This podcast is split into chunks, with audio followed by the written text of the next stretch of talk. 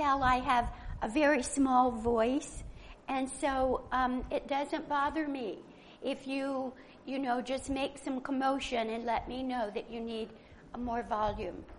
Um, so my name is Linda Caviness, and most recently, before coming to Ohio, I lived in Southern California, um, that um, part of the world that has Hollywood and all that stuff and all the sin that comes with it.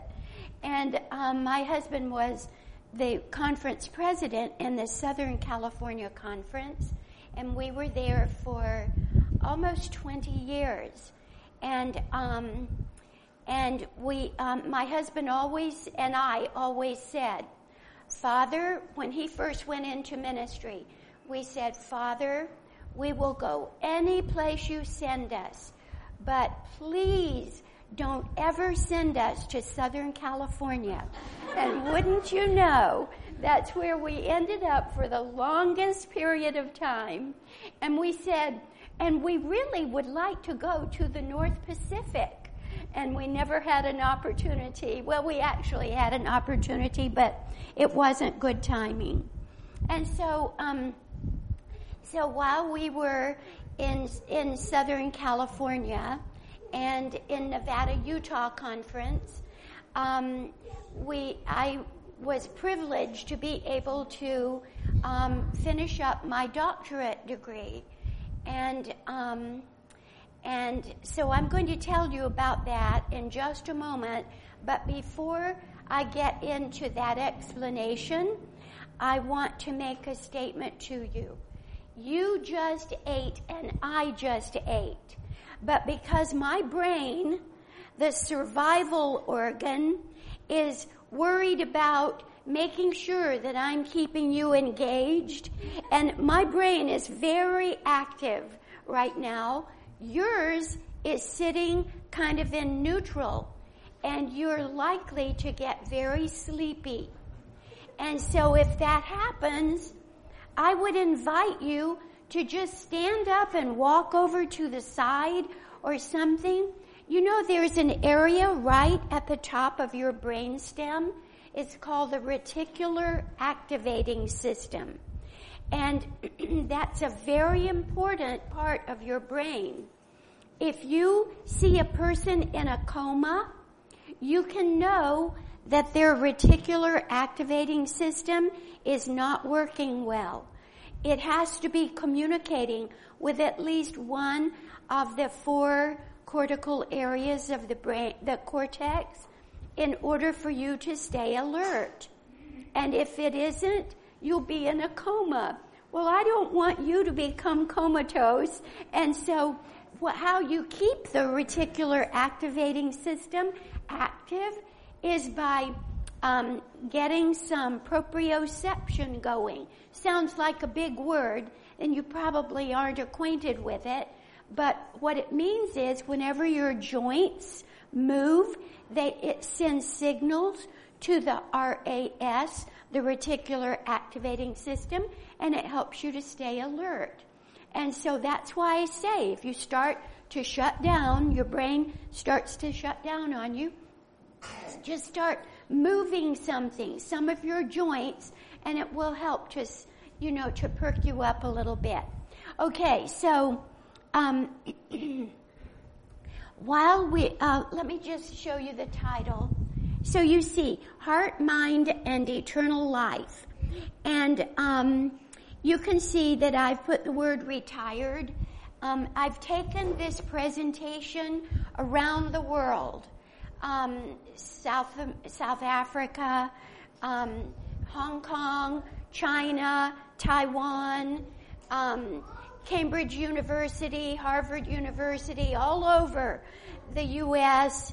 and um, um, Ecuador, many many places. Um, I have taken this presentation and provided it to usually Adventist groups, but not always. And when I talk to the non-Adventist groups, I still include some of the spirituality, but I have to be careful. Like at Harvard, when I'm presenting, if I talk about, you know, if I start getting too spiritual, the people just get up and they'll walk out. I mean, I've learned that. And so I have to kind of tone it to the audience. But still, God gave me what I'm sharing with you, and I feel an obligation to God to share with you what He gave to me. And so, um, you'll see at the bottom of this slide, it says, this presentation is copyright protected, and then it has my name. No duplication of any part without written permission. So why am I saying that if it's something God gave me? The reason is because I'm writing a book and the publisher doesn't want me to share all of this because they're afraid somebody else is going to pick it up and take away from the value of the book that I'm writing. And so, um, you wouldn't think that people would do that, and I do not think anyone here would do that, but to appease the publisher, I have to do that. Now, Pastor, I tried to make copies last yesterday afternoon, and um, the printer ran out of ink at the school and I couldn't find another cartridge. And so I'm going to give you this copy and you're welcome to make copies of this and to share it with, um, with your congregation if someone wants a copy. And I would have made copies for each of you, but, uh, you know, I, I was in, this is not where I typically work. And so I didn't have, um, I didn't know where to find um, the ink for the uh, the printer. Uh, so just that little bit of an explanation. So here's where I'm going to lead you. Um, the the topics that we're going to cover. I'm going to share with you the idea of a fractal. Anybody know what a fractal is? I didn't know. Okay. You do. Very good.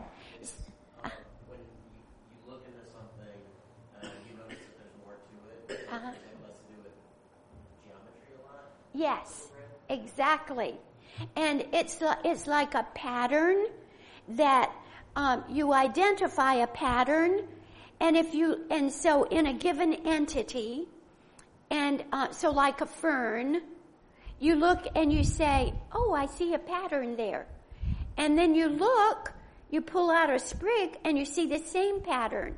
And you pull out another sprig, same pattern. So it's a pattern that you see in a given entity, whether you look at it in the big picture or under a microscope. You still see the same pattern. So I'm going to share that, you know, that idea um, was one that came to me when I was working on my dissertation. And, and let me give you a little background to the dissertation. Well, I'm getting ahead of myself because I need to give you the overview first. And so I'll talk to you about fractals that define you. You are a fractal. And I'm going to show you how. And then I'm going to talk to you about wholeness and holiness. Because God tells us to be holy, like He's holy, doesn't He? And there is, um, there's a real beauty to this fractal construct that will help you be holy. And so I want to share that with you. And then I'm going to um, share with you some heart brain science. Now, most people think of the heart just as a pump. And um, pretty much that's what it is. But interestingly, they have recently discovered that your heart has a little brain of its own. And I'm going to show you pictures that many cardiologists haven't seen yet of neurons in your heart. We used to think neurons were only in the brain. We knew that their axons could come streaming down into the body to the muscles, but we thought neurons were only in the brain. And now we've discovered neurons in the heart. And they're talking now about the little heart brain. And so I'm going to share that information with you. By the way, the man who um, developed the first wearable heart pacemaker, anybody know who it was? His name is Earl Bakken. And you know where he lives? On the big island of Hawaii. And his house is shaking right now. And he's, you know, the air is, you know, a real problem and all of that on the big island. I'm worried about him. I've been trying to get in touch with him. He's 93 years old now. And he, he founded Medtronics, which is a company, a 45 billion dollar company that makes implantable medical technologies like deep brain stimulators for Parkinson's disease and implantable insulin pumps and pacemakers and so on for the past 13 years or about 15 actually he has been my mentor in heart brain science and he's a wonderful human being. I meant to put a picture of him in the presentation, but I forgot to. And uh, then, if we have time, I would like to talk to you about telomeres. And if I don't have time, then maybe I could give my presentation to uh, your pastor, and um, and I can give him a little bit of help on it, and he could make a whole presentation to you on the telomere effect. And so, um, if I don't have time, telomeres, by the way, do you know what telomeres are? Anybody know? Okay, one person. Yeah. It does. So, if you look at your chromosomes, they're in pairs. So this is one chromosome, this is one, and they're kind of like this. On the tips of them are areas called telomeres. And when you're born, they're a certain length. They're not this long. You know, it's way smaller. But every time your cells replicate, they shorten. The telomeres shorten. So they can tell by the length of your telomeres about how long you're going to live. And so there's a new book out called The Telomere Effect, and it's written by Elizabeth Blackburn and Elissa Epel. Um, there's more than one book on telomeres out there, but this is my favorite. She, Elizabeth Blackburn, is Nobel Peace Prize laureate, and um, for what she discovered, because she discovered telomerase, the enzyme that's capable of lengthening your telomeres again. But there's a problem with that. And so she said, you know, because if you lengthen them uh, artificially, you can also uh, stimulate cancer cells to grow. And you don't want that to happen. And so she makes a recommendation of how to take care of your telomeres and to get them to lengthen or to stay healthy for a longer period of time. And do you know what? It sounds like Adventist teaching. I mean, it's absolutely thrilling. So I have a whole presentation on that that I can share with your pastor, and maybe sometime he could share that with you. And um, and so this is where I want to head with you. Okay? So, um, this is a picture of my son, my, my, my husband, and my son, Tad. Tad was about six years old when he started tripping and falling. And um, he was, I mean, my husband was youth director um, at camp, you know, in different conferences at the youth camps.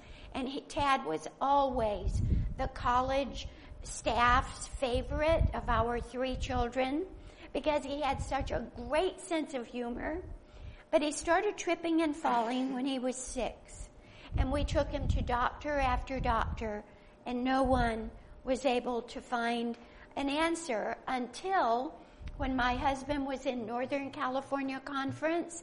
Um, they, he was the youth director and then the secretary there of the conference, and um, and we were introduced to Dr. Bruce Berg at UCSF Medical Center, and Dr. Berg it was known around the world for his expertise in Niemann-Pick disease. It's an extremely rare disease that affects children, and um, it's kind of like Lou Gehrig's disease, but for children.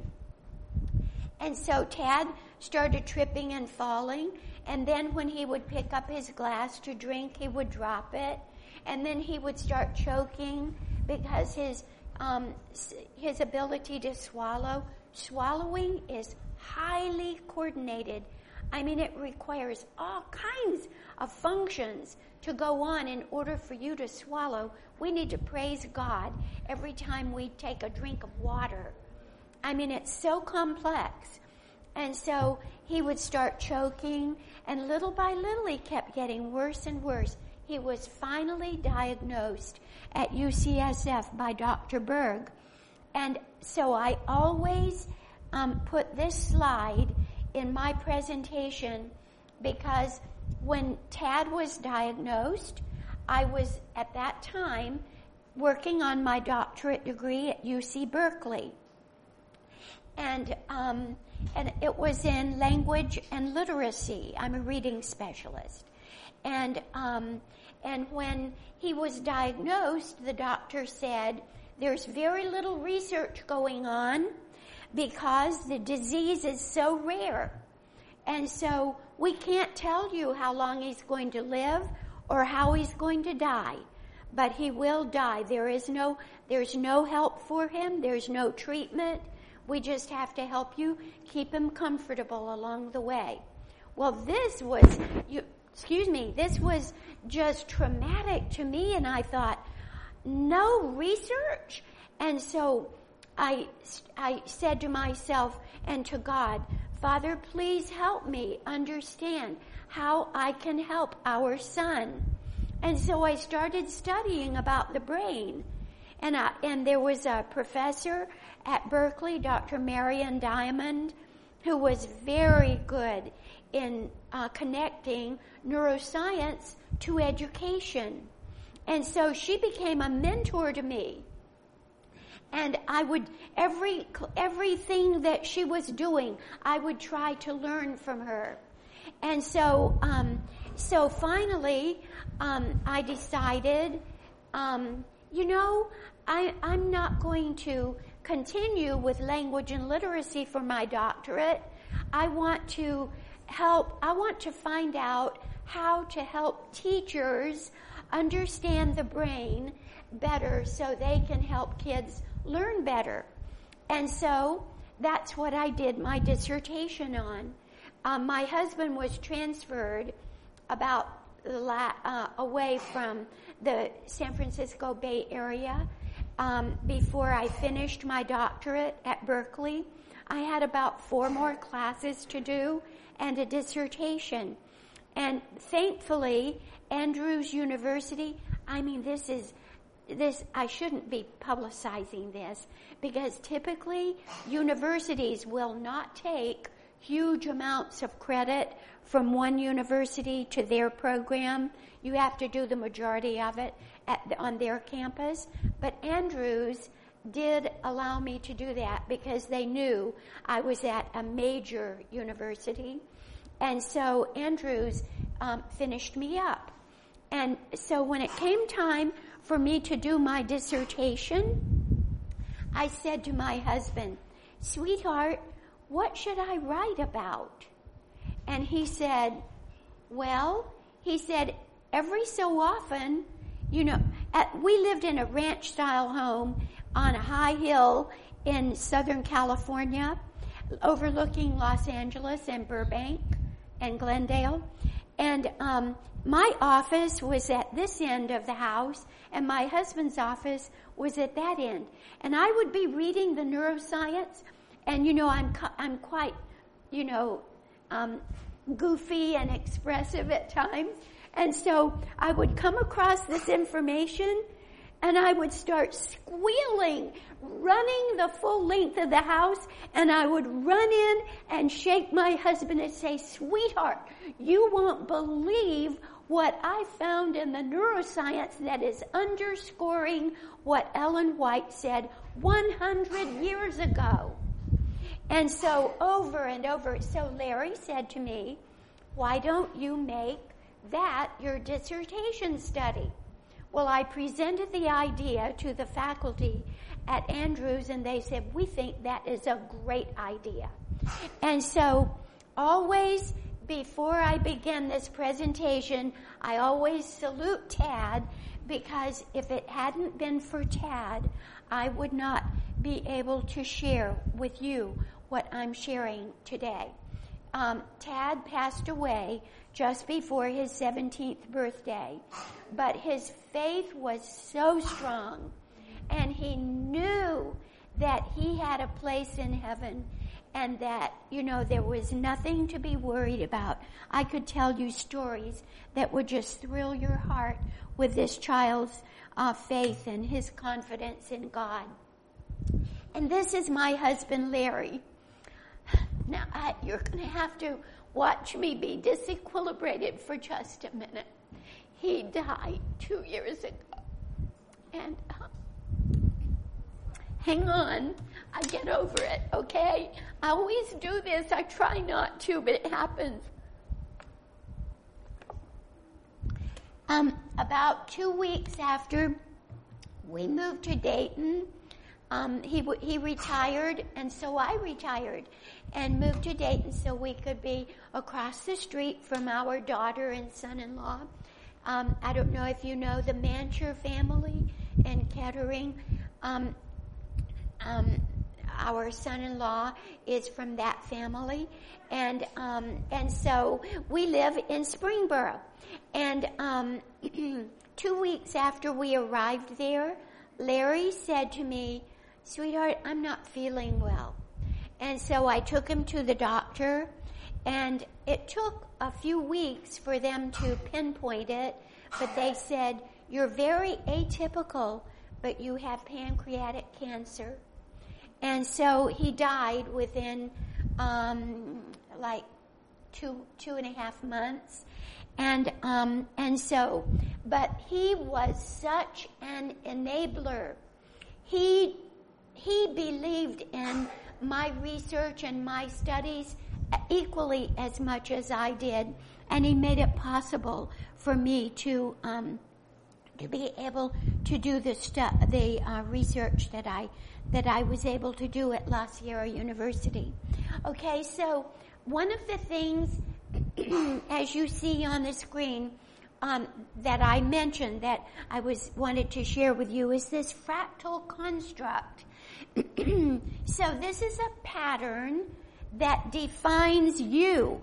I mean, there are all different kinds of fractals, all different shapes, all different forms, all different functions. But I think, I have postulated that there is a fractal that defines you and me at, in the whole of who we are, every organ of who we are, and every cell of who we are. And so I want to, um, I want to help you understand this. So here's a definition of a fractal. It's really simple. A fractal is a pattern that is replicated in a given entity at all levels of form or function. So, um, so let's take a look at this fractal. So, um, so this one you can make with, um, you know, pencil and paper. So this, so this big shape, here it is smaller and smaller and smaller and smaller and smaller. So that's a fractal. It takes this shape, this shape, to make up all these other shapes. And so that is a fractal. This is a fractal also. I have lots of pictures of fractals, but I just, um, because I want to hurry and get to all of the information I'm sharing with you.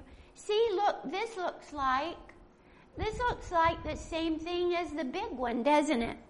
It's what I was afraid was going to happen. So that's why I have three of these things. And, uh, and so, so here is the smaller shape, and look, here it is again, and right here it is again. And if you could separate it out, if our pixels were big enough or, or fine enough, we could um, we could see it even smaller. So that fern is a fractal also, just like you are. So now this doesn't always work, but if it will, it's really interesting. You know how Ezekiel talks about a wheel within a wheel? Cannot locate the internet server or proxy server. Nuts. So, um, but if this one, it shows a big wheel that has little wheels in it, and then it keeps getting bigger, you know, the little one keeps getting bigger and bigger. So you can see how that wheel is made up of smaller wheels, and so on. It's a wheel within a wheel. Sorry, it isn't going to work. And so what I want to share with you is this idea that there is a triad of wholeness that relates to what we have been taught for, I mean, ever since Plato and Aristotle and so on, they've talked about mind, body, and spirit. And so, um, Ellen White, when she defines true education, she says true education is the harmonious development of the physical, mental, and spiritual powers in preparation for service. Now, she, you know, it's one thing for us to nurture all three parts of who we are, but she says it's for the purpose of service. And that is where we become disequilibrated. So if we're constantly taking in to improve our body or our mind or our spirit, that's good. We need to do that. But if we only do that, if we're only bringing in to benefit ourself, then we become like the Dead Sea, which get, it takes in all this water, but it doesn't have a good way, an efficient way of giving back to the surroundings to keep the surroundings healthy. And so consequently, it kind of becomes stagnant. And that's the way we become when we're only taking in for our benefit. If we don't become disequilibrated or knocked off balance and have to regain our balance, then we're not going to stay healthy. In fact, well, I'll talk about that a little bit more in just a bit. And so here we have um, a skewed triad, okay, or a skewed fractal. In public education, you know, and I've trained many, many teachers for public education as well as Adventist education, and I tell them all, if you stretch out this one piece, if you keep stretching it, what's going to happen to the, uh, the other two arms? They'll just collapse into a flat line, won't they? And flat lining is not a good state to be in. You want to, you want to stay uh, plumped up.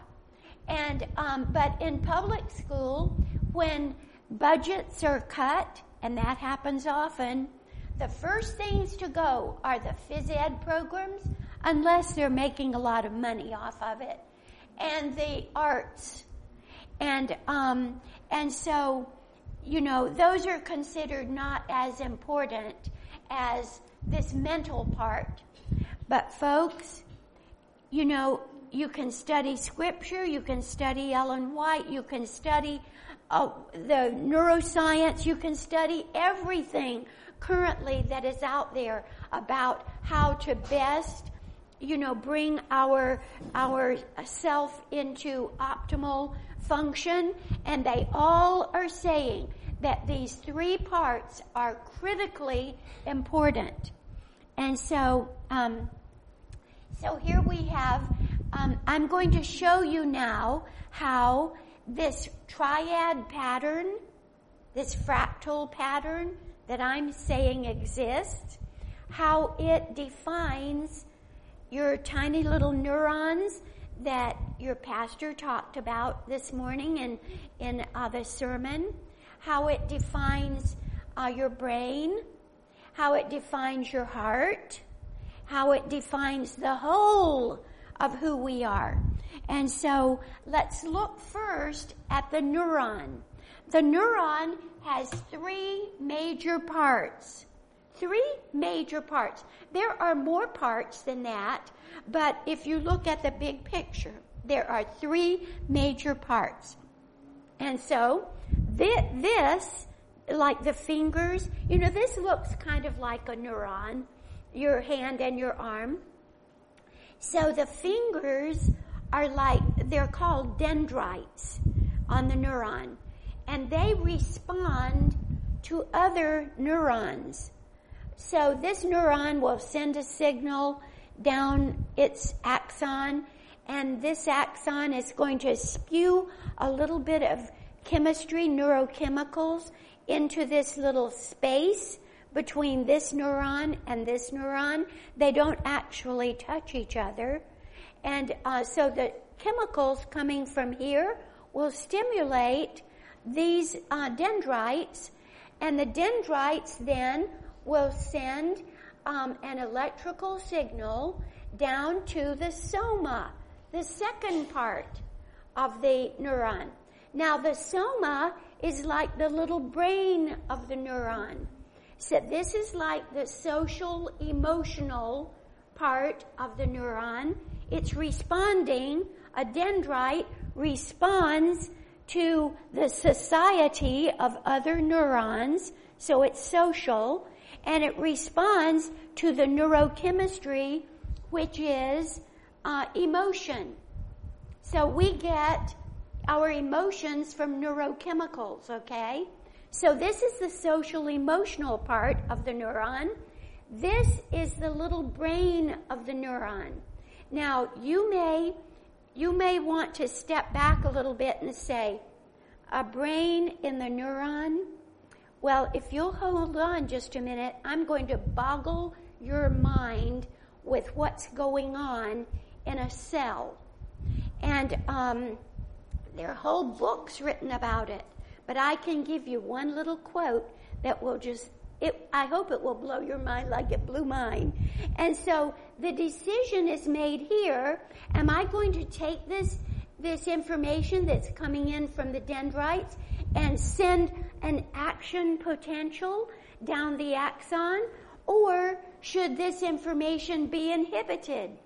Because, you know, just like drug companies make inhibitors, they make, some drugs are meant to be inhibitors and some are meant to activate. And so, um, so this is the little brain and then the axon carries the action potential to another neuron. And so three major parts, social emotional, mental, and physical. Okay? Just like that, um, that graph up there or that um, example of what I'm saying is a fractal, the triad fractal.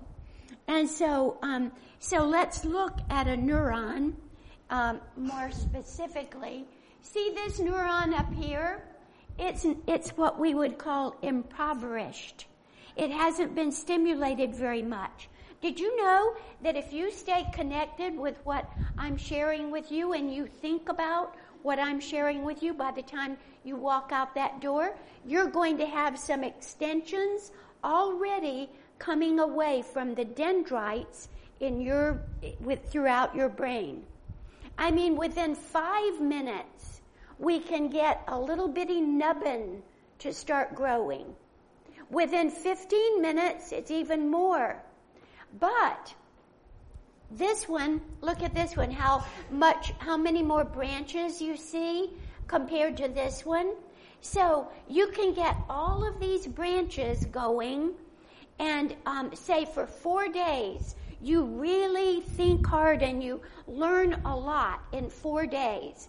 If you go to Hawaii and lie down in a hammock and swing and do nothing for the next four days, you can lose a lot of that. And so, um, so you need to keep your brain functioning.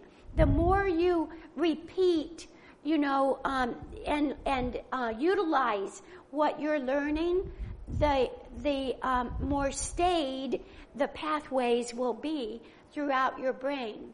So Dr. Diamond at Berkeley uh, says, um, um, she says, I believe she's known around the world for her expertise in neuroscience, but she says if um, if you will um, stimulate your brain to keep growing even into later age, you that can help you um, offset the onset of Alzheimer's disease.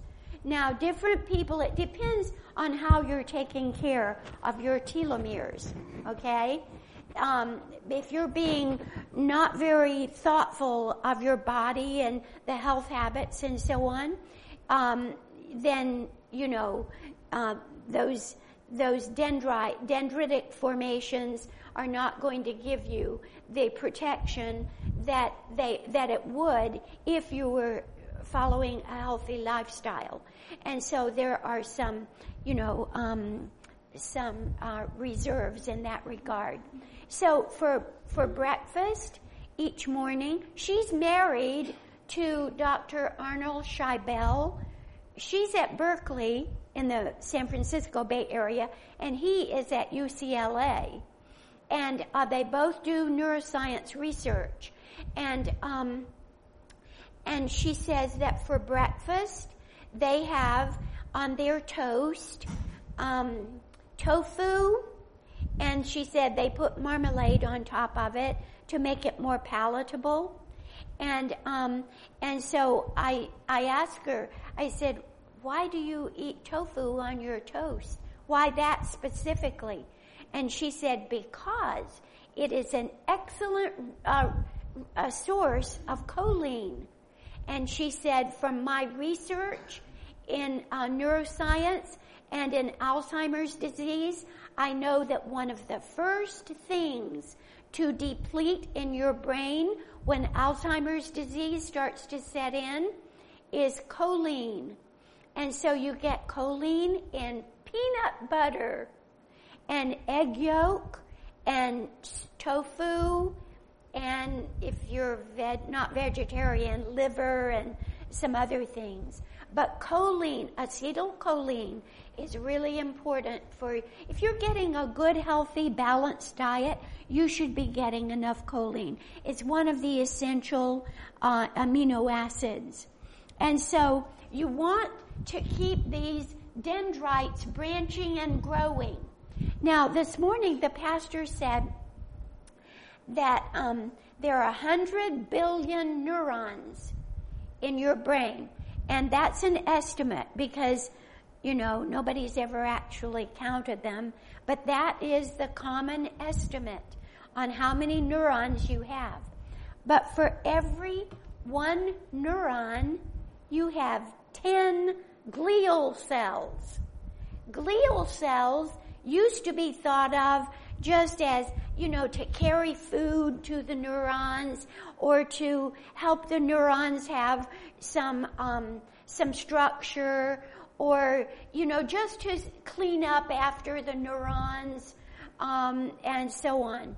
But now we know that in some cases, if you get a blow to the head or something and it damages some of your neurons, we know that in some cases, glial cells can mutate into neuron-like cells so that they can help you overcome the damage that occurred to your brain.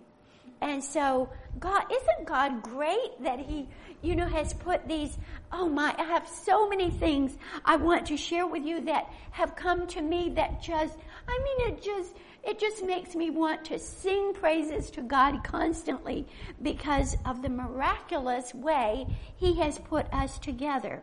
And so, back to this. So these are the dendrites. They communicate with the society of other neurons and they they are activated by neurochemistry. So it's the social emotional part. This is the soma. It's the little brain of the neuron. And this is the axon. This is the axon here. Can't see it very well. Soma and dendrites. So three main parts. And it lines up with the fractal. Okay, now let's go to um, the brain. Let, now, okay, so now we looked at the microscopic level of the of the neuron. Now let's go larger. Let's look at an organ within our brain body. And I can talk about more than just the brain and the heart, but we don't have time. So I'm just going to use the brain and the heart for this afternoon. And so, um, to show you this fractal. So there are three main parts of the brain. And, um, and not because I say so, but because Paul MacLean, who was the director of the National Institutes of Health for a long period of time, he talks about the triune brain. There are many more parts of the brain than just three. But these are the major sections of the brain. And I can take every one of those three major parts of the brain and I can show you how each one of them is a little triad also. Just like fractal form. You go deeper and deeper and it keeps get, you still see that, um, that triad pattern. And so the cortex is only a nickel thick. It's only a nickel thick. But that's where all of your um, conscious thought, your, um, you know, your executive planning, your morality, um, your, the sensory um, interpretation, like you touch something hot and an area of your cortex is going to help you know you touched something hot. So this is the conscious level of the brain. It's where your conscious thinking takes place here. And it's only a nickel thick. In that nickel thick uh, structure, there are six layers of different kinds of neurons there. Isn't that interesting? I mean, the deeper you go into the brain, the more complex it becomes and the more beautiful it becomes. So that's the mental part. And the physical part, so all the information coming from your cortex and your brain down to your body has to go through your brain stem. If you get a tumor on inside your brain stem, the doctors don't want to touch it because do you know why?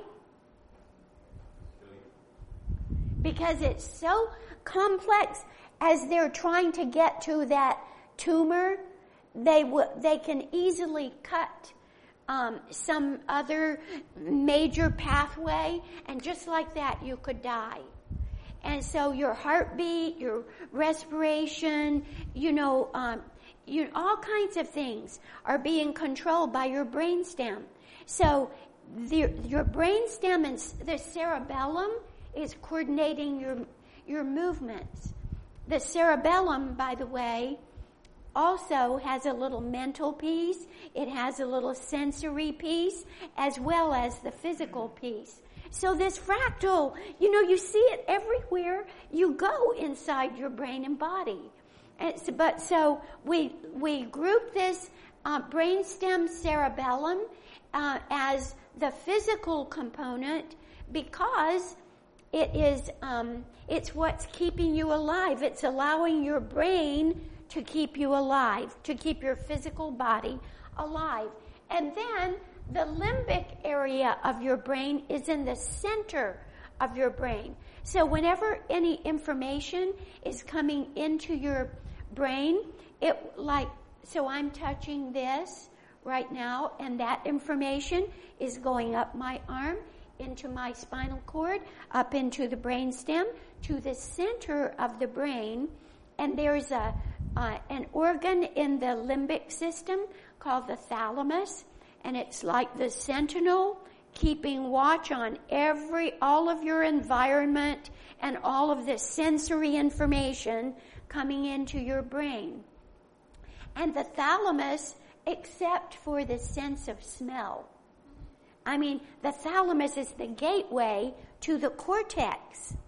And the, um, and so the thalamus isn't going to let anything into the cortex uh, unless it has been, you know, monitored, except for the sense of smell. Have you ever been walking down the sidewalk and you smell something and immediately it takes you back like 10 years to something that happened before and that smell reminds you of it?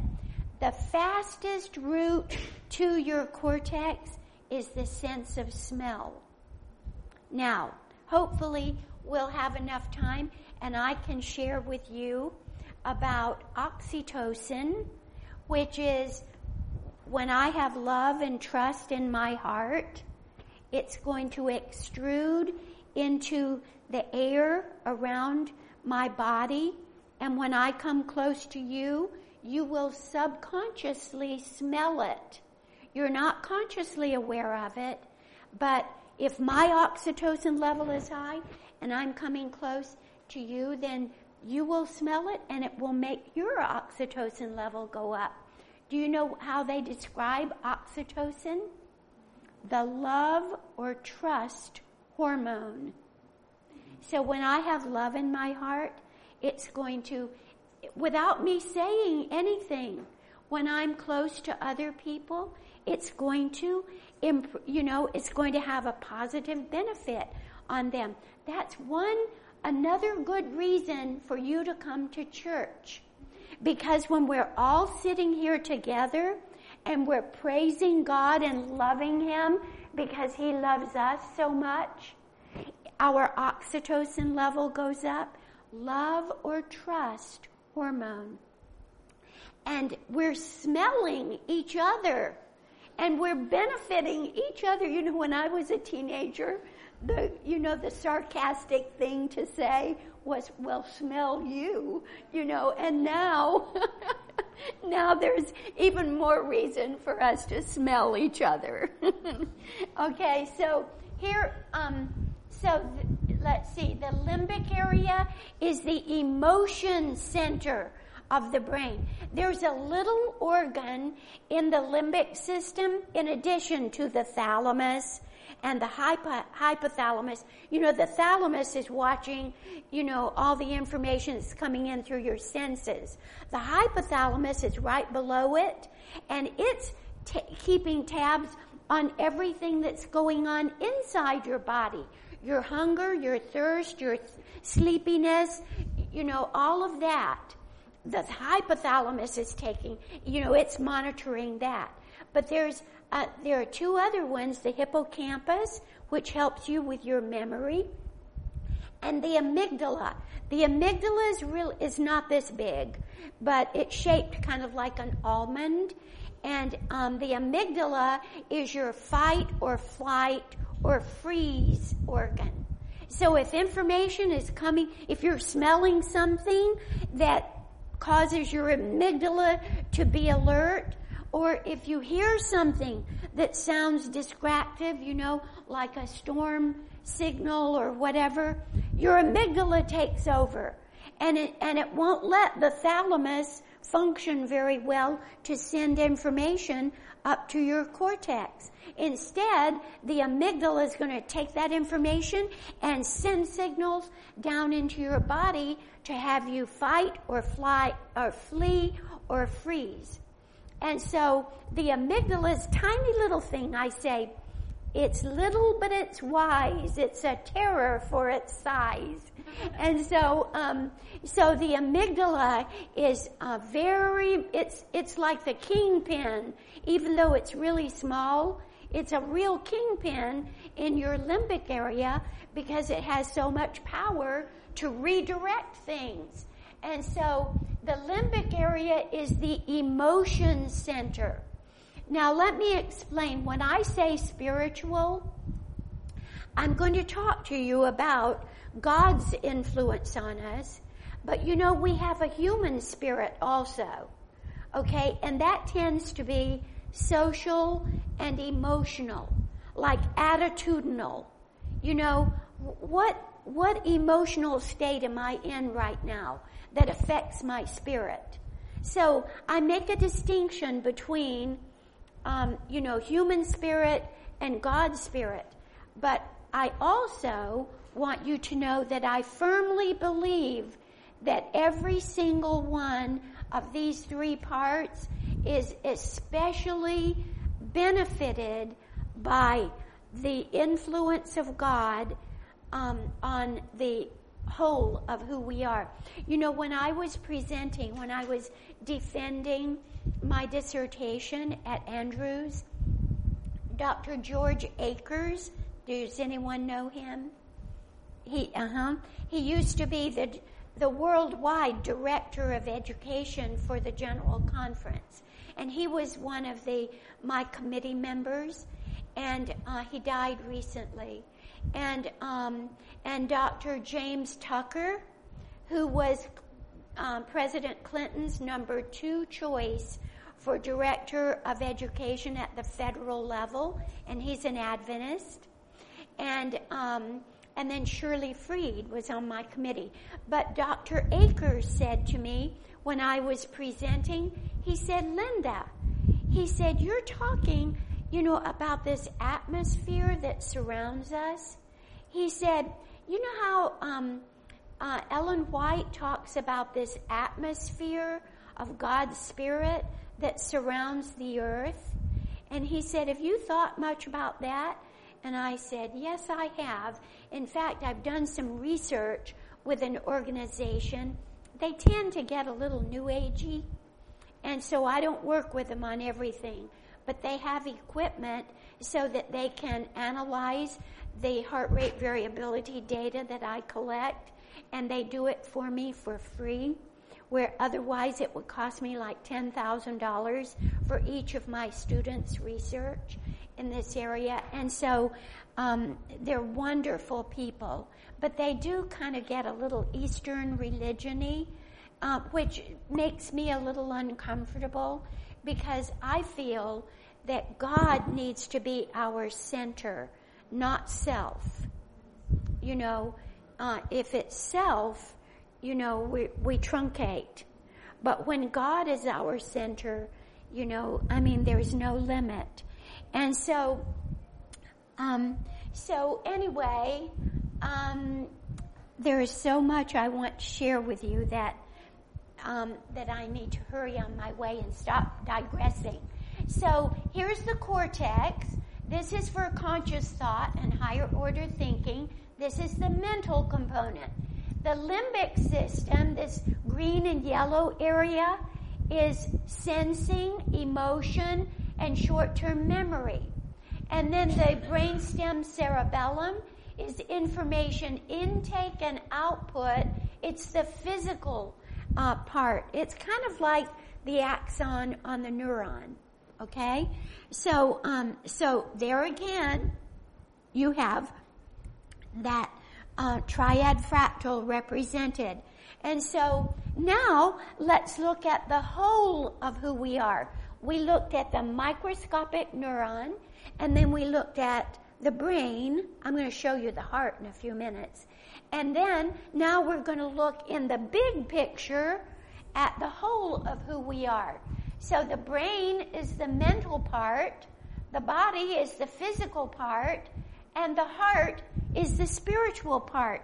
And you may think I'm getting a little too figurative when I say the heart is the spiritual part, but hang with me.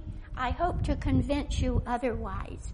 And so here we, you know, have brain, mental, heart, spiritual, body, physical. And so here is the triad again. Okay, so now let's continue on. So now I'm going to do circles. Instead of triangles, I'm going to do circles with these three parts. So look, here is the neuron, the soma being the mental, social, emotional, and physical. Now let's add those three descriptors and then we'll go cortex of the brain. The limbic system is the spiritual and the brainstem cerebellum is the physical. Now let's, oh, I don't have time. You know, I talked to you about proprioception, right? And here's neurochemistry and cortical function. So that's another layer. And then you have mind, body, and spirit. Okay? Which has been around forever. But, but watch this. I, probably many of you are already ahead of me in this regard. Even when I present at Harvard, there are always people in the audience. Even if I don't show this slide, they'll come up to me during the break and they say, they'll say, have you considered that, that um, you could add another circle to your thing? And I'll show you what they're talking about. So he, there you have um, the brain, and there's that other one, and mind, body, and spirit. And then what about this? God the Father as being the ultimate authority, God the Son as being the physical component. He came and physically became one with us, died for us physically, and made it possible for us to have eternal life physically, eternally. And then God the Holy Spirit is the spiritual component. And so this triad, um, you know, when scripture says, and God said, let us make man in our own image after our own likeness, I would like to share with you that I believe that this is like the thumbprint of God on every neuron, every cell of your being. It's like the thumbprint of God on your brain, on the whole of who, you, who we are. It's like, excuse me, in loving um, cre- creatorship, He created you. And not only created you in His image, He took enough time to put His thumbprint on every cell, every molecule of your entire being. You belong to Him. And He belongs to us. I mean, isn't that beautiful? So one day I was presenting at Fuller Theological Seminary, and at the break, I was presenting the same presentation, but it was a little more expanded. And um, and so during the break, a man came up to me and he put his card down on my podium and he said, and I looked at it and it said, Dr. Andrew Wong. And he was Asian. And, um, and I looked at his card even a little more closely. He was at UCLA Medical Center, the chief of rheumatology. And here, this brilliant mind, you know, and who dwarfs me, um, this brilliant mind put his card here and he said to me, Linda, you don't take your fractal deep enough. And I said, Why? What do you mean? He said, I study DNA all the time, and your fractal also applies to DNA. And, you know, I mean, that was just a beautiful affirmation because this isn't mine, folks. This, so let me tell you why I say that. So, you know, when you study neuroscience, you are just dealt, you know, you're just inundated with all kinds of evolution, evolutionary thinking. And evolution, by the way, did you know they are now disclaiming you know, in the, in the sciences, they are disclaiming the Big Bang Theory. I have, I have a slide in another presentation I do. It's from one of the major European science journals, and it says, Big Bang Theory is not accurate. And, uh, and yet, that has been pushed down our throats for decades we kids in public schools have been forced to um, buy in to the Big Bang Theory. So now, where was I? Um, um, I lost my train of thought. Okay, this is because I'm getting senile. Okay, with my old age. Um, so what? Huh? Oh, uh, yeah. So, yeah, he was talking about that DNA, and then I went from there to um, um, the evolution. But I, the point that I was after, it was a tangential thing. So I'll have to, maybe it will resurrect in my mind in, in just a few minutes if God wants me to. Okay, so now look at this next slide. So here, the Adventist church, Oh, so, you know, going, this is not what I was trying to remember, but when you think about the Godhead, God the Father, you know, in the book of James, um, I think it's James 117, um, he says, uh, refers to God as the Father of all lights. So let me go back there. Oh, okay. So, you know, um, so we, you know, when we say that we have become really um, enlightened, you know, it means that we have, you know, gained a certain perspective of knowledge. And so I identify God, the Father, with light because James, in the book of James, it, he refers to God as the Father of all lights. And, um, and then God the Son as the physical and God the Holy Spirit as the spiritual. But you can't separate them out. They are three in one. And so even though I'm showing them in separate categories here, if you look at the Son in the, you know, in First John, no, I mean in the, yeah, in the book, um, First John, he, Christ refers to himself as the light, and he, he's the source of light, he's the source of love, and he's the source of life. He says, I am life, I am light, I am love. And that again, you know, life, light, and love. And so you'll see why I'm pointing this out to you in a little bit. But Jesus refers to himself as all three. And I'm sure God the Father and God the Son, the Holy Spirit do the same thing. Just like you can't have a brain without those, the cortex, the limbic system, and the brainstem cerebellum. You can't have the brain that we have without all three parts. They are integrally connected and related.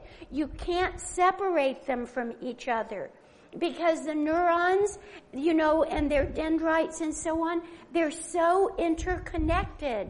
It's like, um, um, oh, what's his name? Um, oh, me, the guy uh, who, uh, the naturalist that went all over the West and saved our, um, the land for our uh, national park not Ansel Adams, but um, who? John who? John Muir. John Muir, yes. John Muir. He says, pull anything out of our world and you will find that it is connected to every other particle of the universe. And that's true of the brain. You pull one little piece out and you find it's connected all over the place. And so, um, so the same with, you know, the Godhead. You, we can't justify separating them as individuals because we are told they are three in one. And so, oh, I'm going backwards, sorry. Okay, so now we have the Adventist Church. So, um, so the Adventist Church is three in one. We have Adventist education, the mental part. We have Adventist ministry, the spiritual part, and Adventist health, the physical part. And we need to make sure that they all stay in place under the guidance of, you know, the church. And um, if we're going to remain whole. And so, um, but look, look at this one. I mean, th- this occurred to me one day when I was um, doing my scripture study. So here's, you know, the God of light, the God of love, and the God of life. And so, you know, this is mental, spiritual, physical. And so the law, you know, the law is very important. But if we stretch the law piece way out, the other two are going to collapse, and that's not good. If we stretch the works piece and try to work our way into heaven, that's not going to work either. And neither does it work when we are so focused on grace that we diminish the value of the law and works. They're all three important and they all three need to be honored equally as much. And so look at this. Um, New Scientist. This is the most popular journal among uh, medical professionals in Europe. And it's full of evolution, by the way.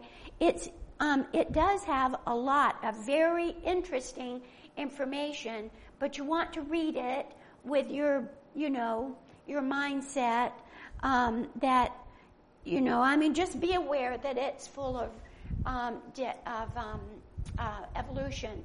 So they're saying why space has exactly three dimensions. I mean, these these fractals are all over the place. I see them everywhere.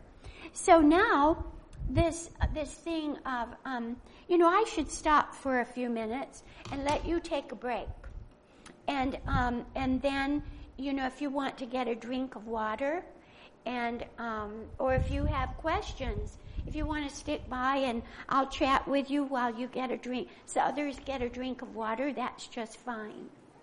Mm-hmm. Anybody have a question?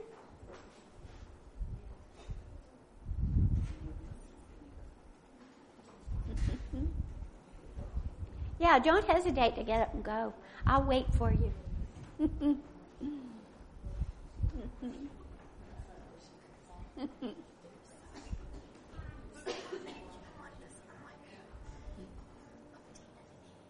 DNA in women's what?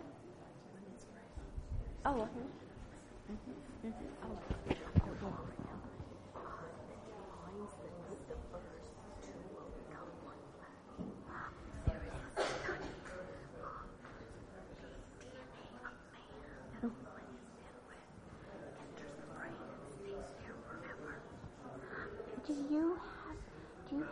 a reference for that? Because, because I think that, I believe that with all my heart. They found, when they did a research to try for to women who had male um, children who had some kind of deficiency in the brain. Yeah. and they wanted to see if they can do something before the baby is born to help that happen. Uh-huh. So they did this study on women's brain and started collecting DNA.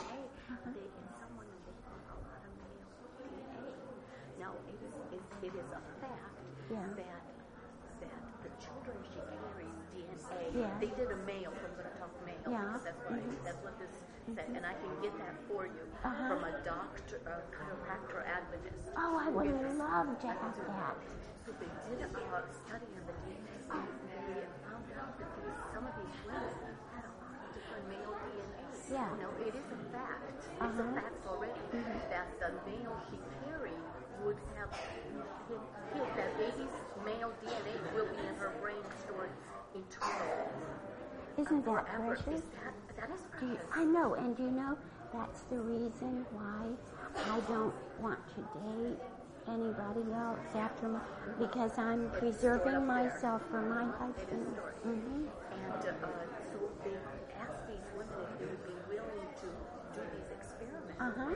They found out that every male that she's been with, his DNA is stored in her brain.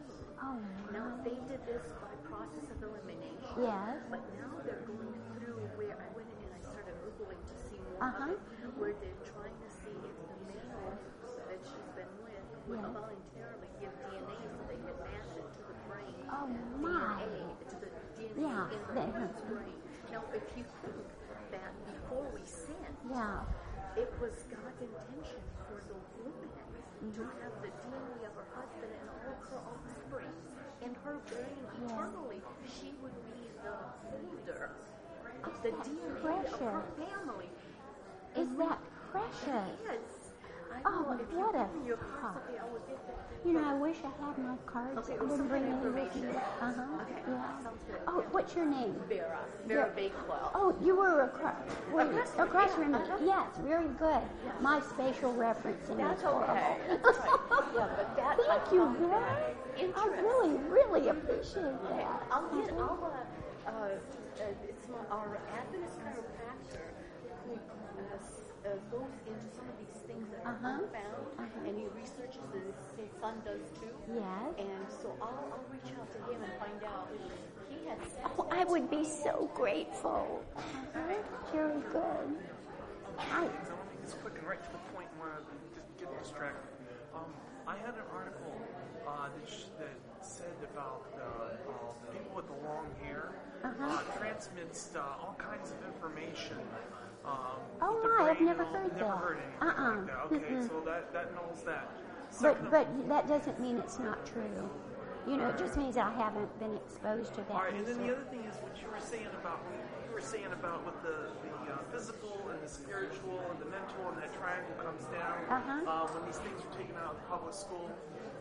You seem like you avoided about the spiritual um, right off the bat. Those public schools they, they, they kick out the spiritual. Oh yeah. Well, this mhm. the. This, this That's right. All right. This Yeah, I have a presentation I do on that, but I, I can't get all of it in. But you know, it's like modernism and postmodernism, Right, right. and they want to diminish. You know, now they want to diminish the um, the spirituality thing.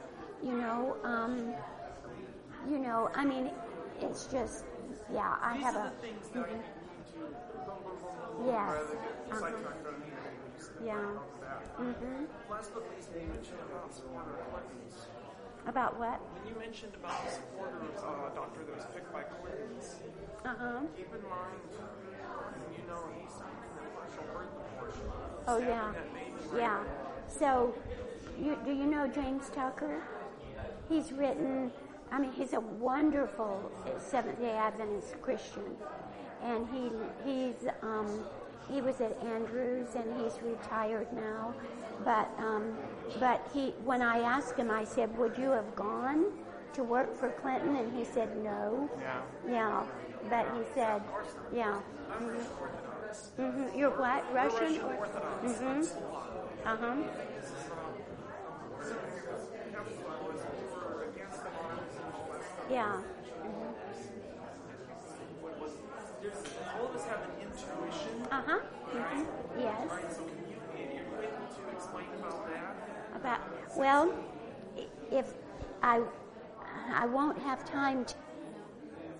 Um, you know, I do have some. Um, you know, have some affiliation with some researchers on intuition and so on. If you want me to share with you some writing, some articles on that, that, um, but you know, I mean, it's so easy for that intu- those intuition things to get sidetracked over into a like a new age perspective, but they're definitely God has given some of us stronger intuitive powers than other people, and you know, I think I think women, you know, probably because you know, I mean, maybe it's it's developed because when they're caring for their children, you know, they just read their kids more and intuit what their kids are thinking and feeling and needing, and um,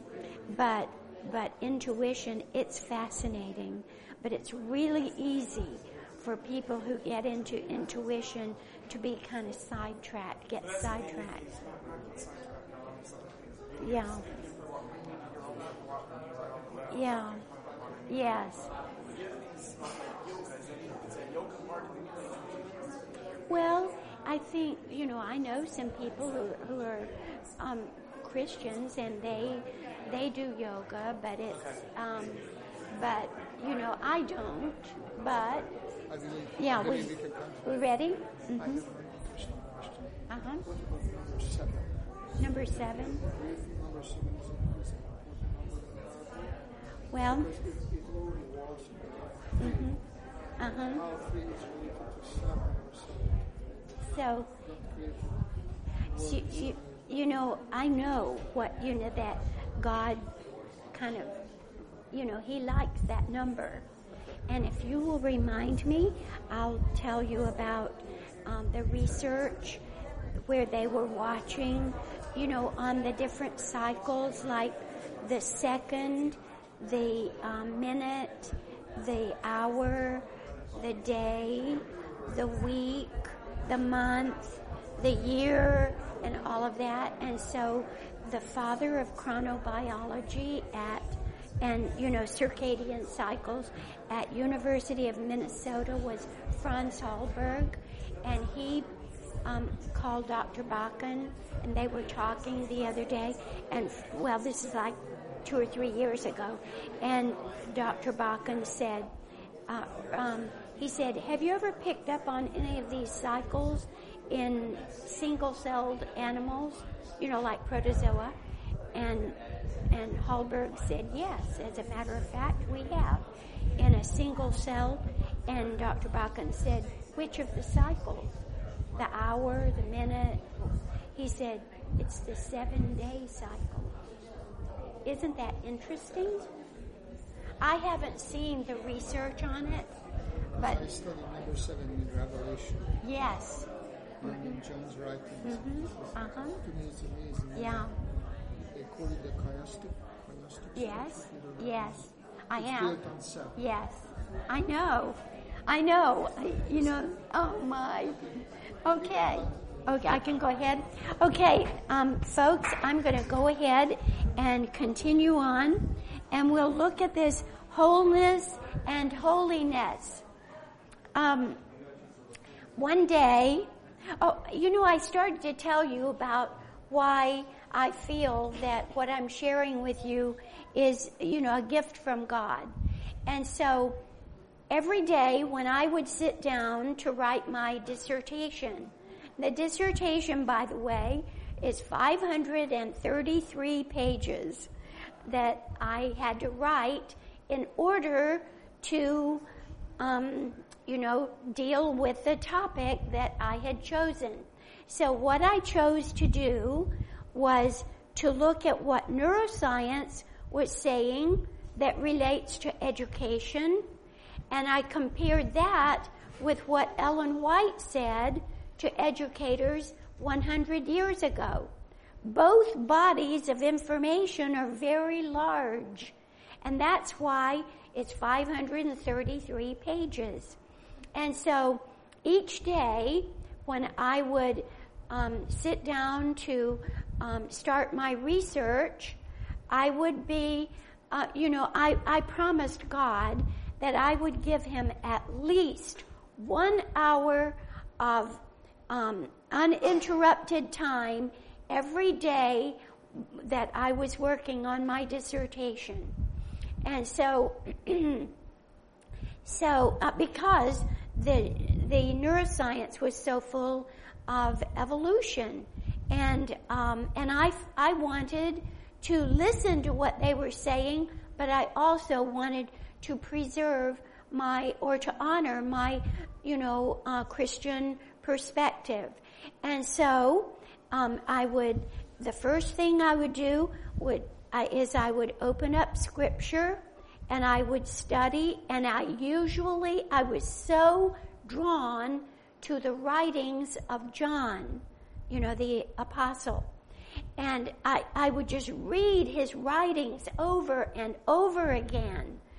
And, um, and so after I would study scripture, and that usually was between a half an hour to an hour just studying the scripture.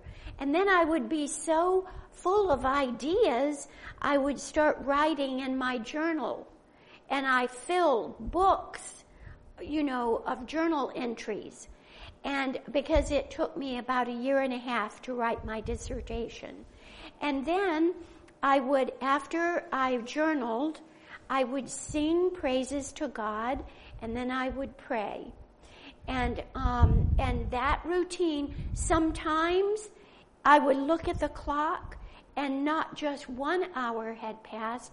Sometimes it was as much as three hours that I would be so engrossed in how I had studied the neuroscience the day before, and then I was into the study of scriptures, and it was like God was bringing to me all of these, you know, insights into how our brain functions, and uh, he was complementing what the neuroscience was saying.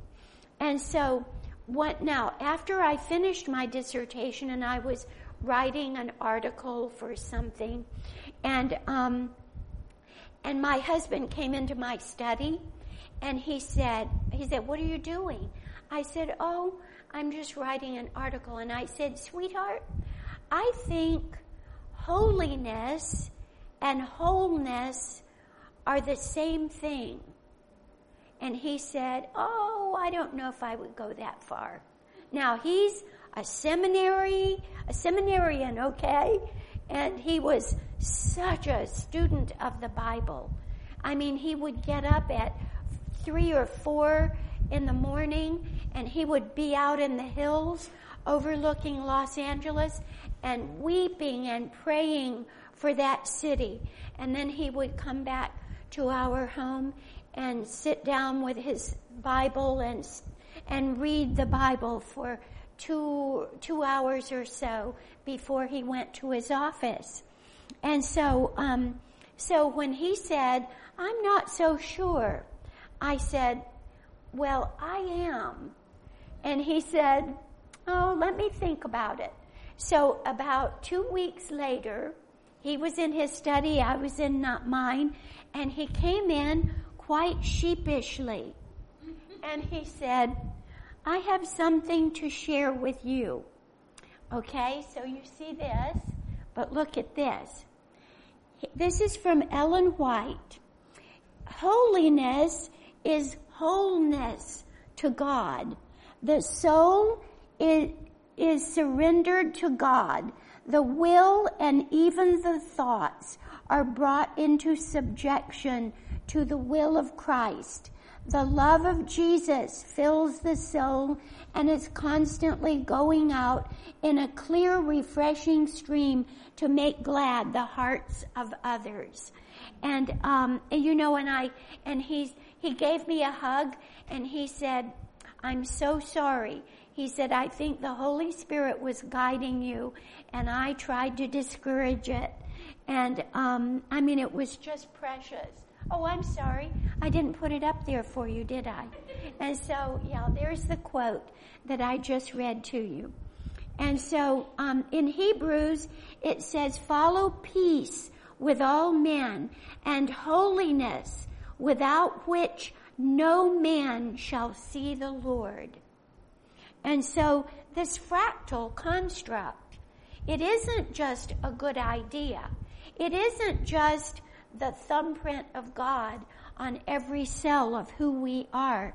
It's a requirement that we honor it in order to be with God in heaven.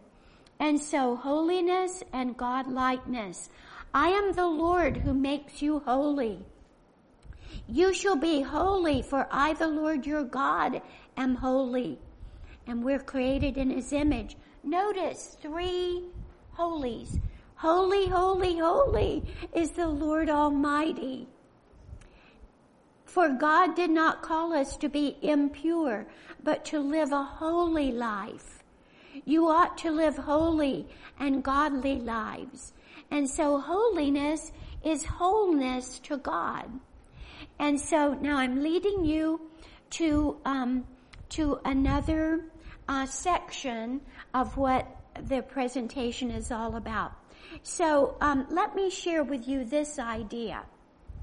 Um, in one of the textbooks, uh, biological psychology is one of the courses that I taught, and sometimes I still teach at La Sierra. I go back there in the summertime to teach, and I continue to mentor the master's students and some of the doctoral students in their research, even though I'm in Ohio. And um, so I've been working all day at the school of, you know, in Sheffield Village. And then I go to my room in the hotel and I have to work with my doctoral and master's students until about midnight. And, um, and then I get up at five the next morning and it, it goes for, you know, um, not being very whole uh, in regards to my sleep. But this is a temporary thing. I'm here to help the school because Mrs. Sinka, you know, has cancer. And so I told them I would volunteer to come and help them. So let me share with you about um, some of, you know, the information on cells. So here's a cell.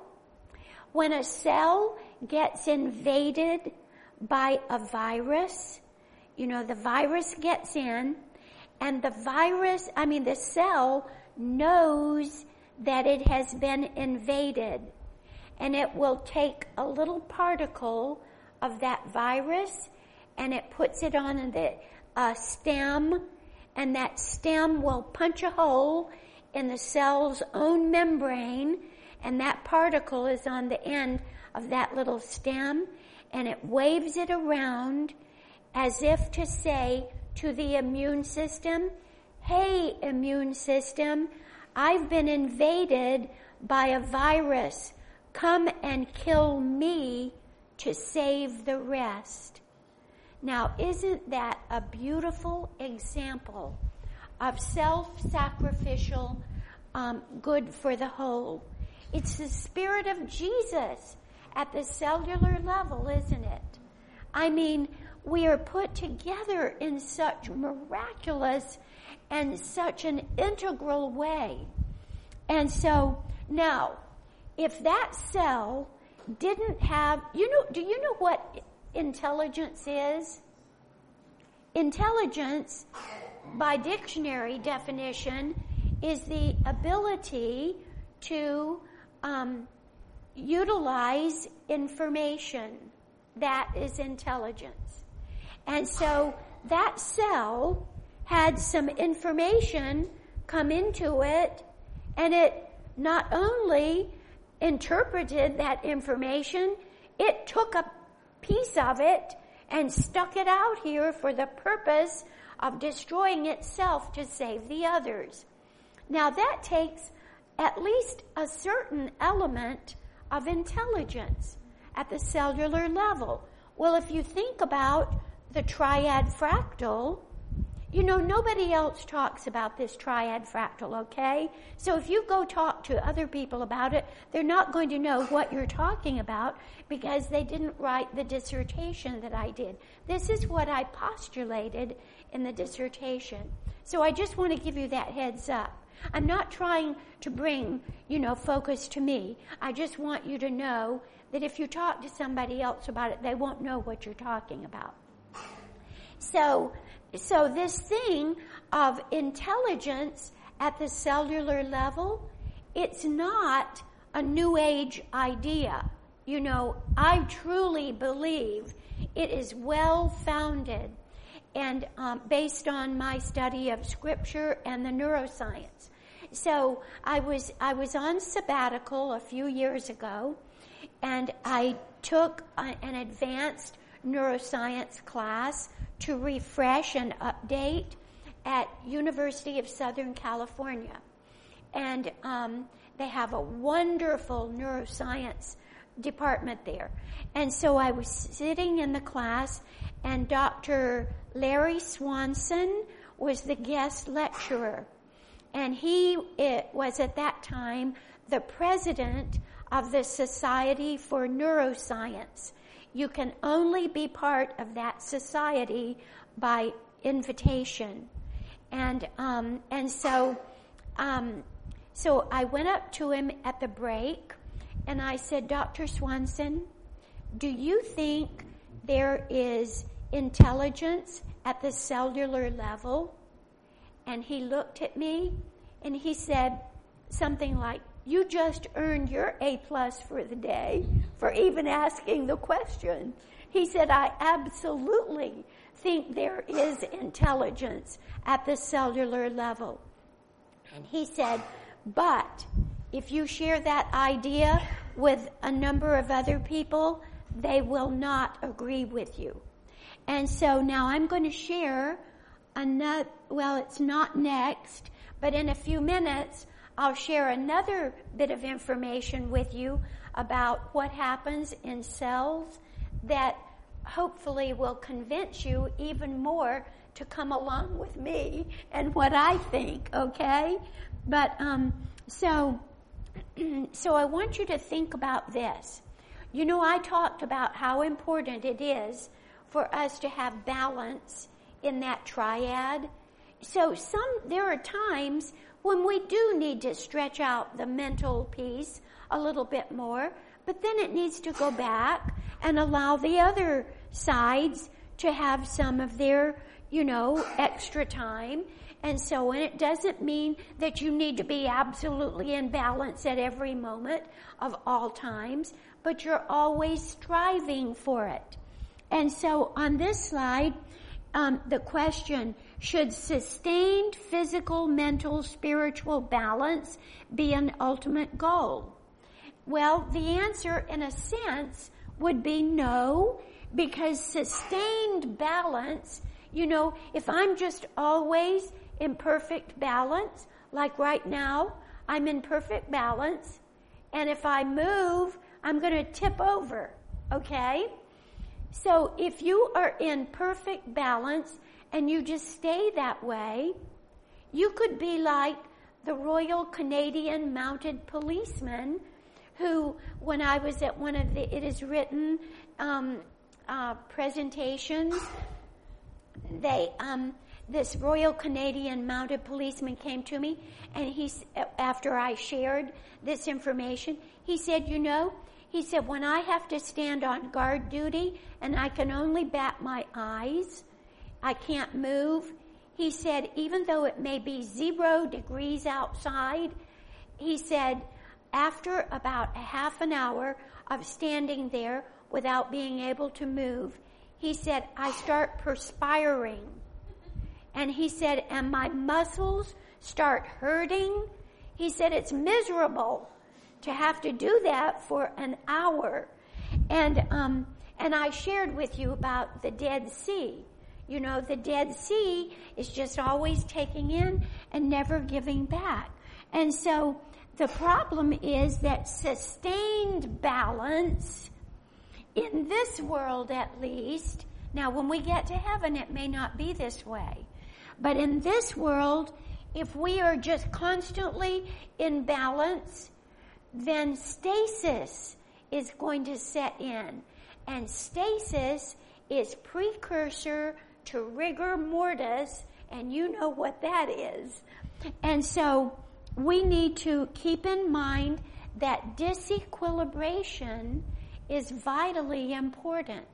If, if you break your arm and they put a cast on it, within just a few days, your muscle's going to atrophy. And, and so we need to keep moving. And so disequilibration is vital to thriving. The striving for balance is what it's all about. It's critical to survival. Dr. George Javor was one of, he was one of the biochemists at um, Loma Linda Medical School, and he retired recently.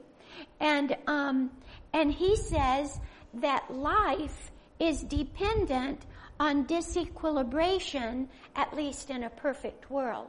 So he says that living matter is constantly trying to move toward a perfect state of balance because we want to be comfortable. But when we get too comfortable and too in balance, the life goes out of it. When he studies living matter, if it arrives at balance and stays there, it dies. And so service learning to the church, to the community, to the school, to, you know, it's not just a good idea. It is vital to our healthful survival. We have three parts of wholeness, but there's a critical need for disequilibration and service to others. And so, when we serve others, then these are some of the benefits. It's an antidote for self-centeredness. And um, it's the best way to truly learn something is to teach it to someone else. So if we learn it, then when we teach it to someone else, it's going to store in long-term memory. You hear teachers say, the kids went for summer break and they came back and they don't know anything now and we have to reteach it over again. And I say to them, because I train teachers at La Sierra, I say to them, you didn't teach it in the first place so that it registered in long-term memory. If, so often, especially in public schools, they review, review, review, and then they rush the kids into the testing room and give them the test. In the first place, you need to test the kids in the room where they learned it. In the second place, all you're doing is checking short-term memory when you do that. If you want to know what a child has learned, you teach it to them and you reteach it and you reteach it and you reteach it and then you wait at least two weeks and then you test them without reviewing them. And what they can tell you after two weeks is what they really learned. And so the best way to truly learn something is to teach it to others.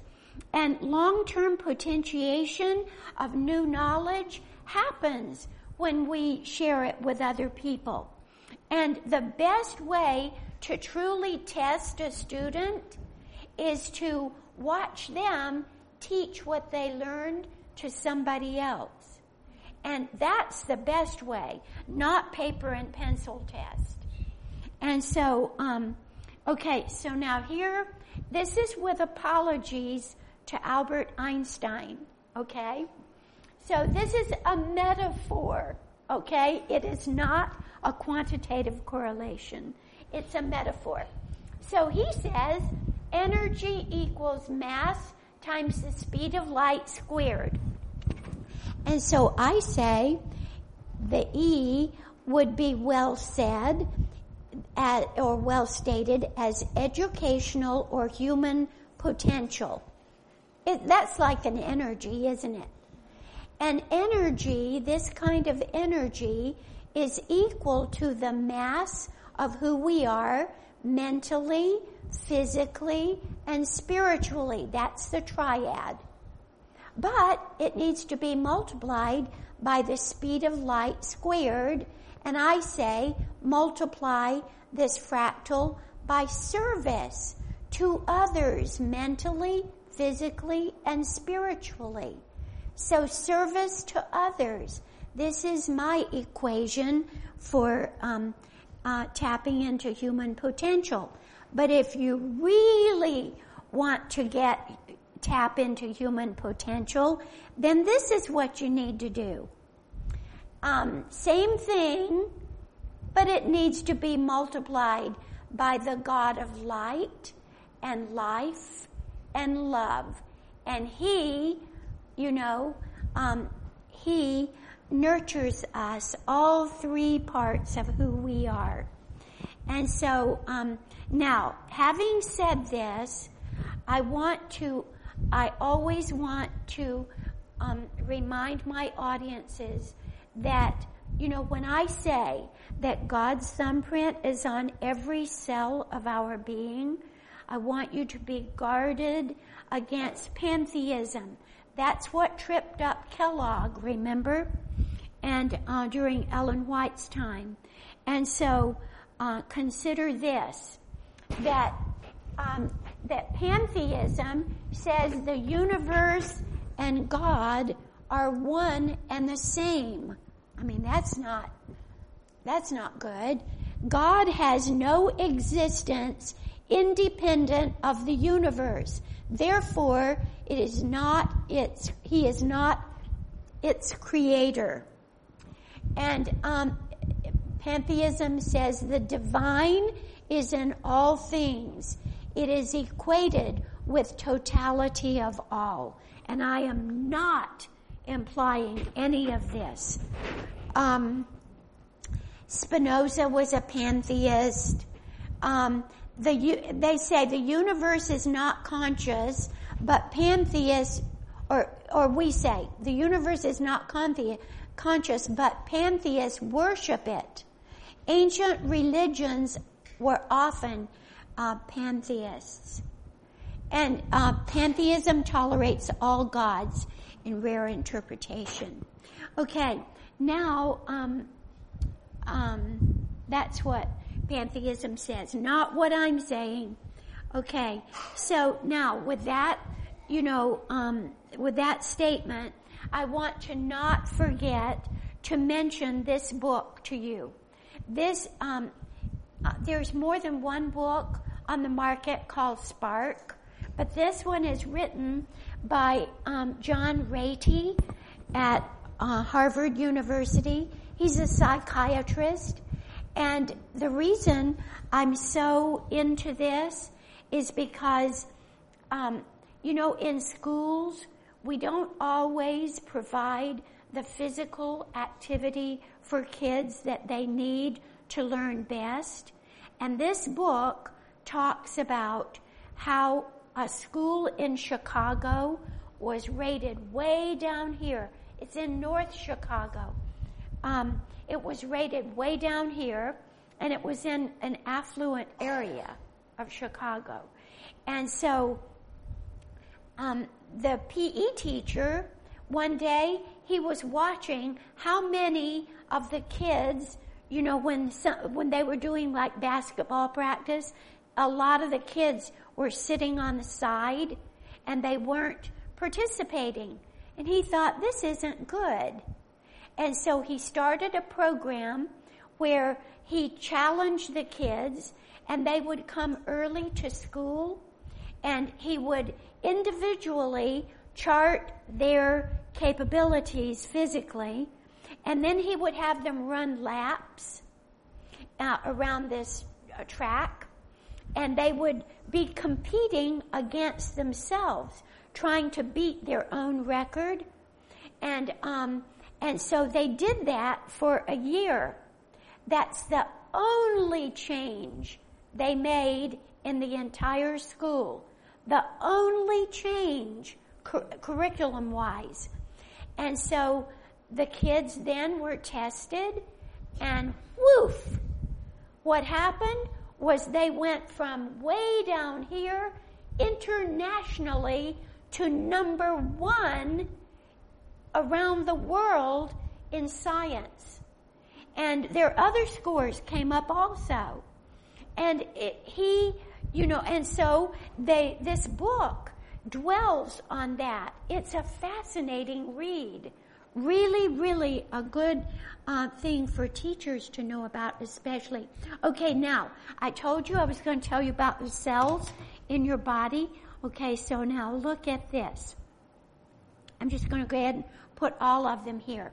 So on average, every second, every cell is in your, this is on average, every cell in your brain body is producing 2,000 proteins every second.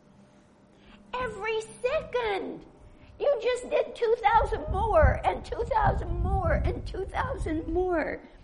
And it's not only producing 2,000 proteins every second, but it's selecting approximately 500,000 amino acids, 10 million atoms, organizing them into strings, joining them, shaping them, shipping to sites inside and outside the cell, and the needs are always changing.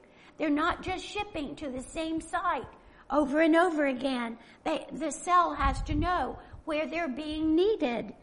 Somehow, this, now, do you think a cell could do that?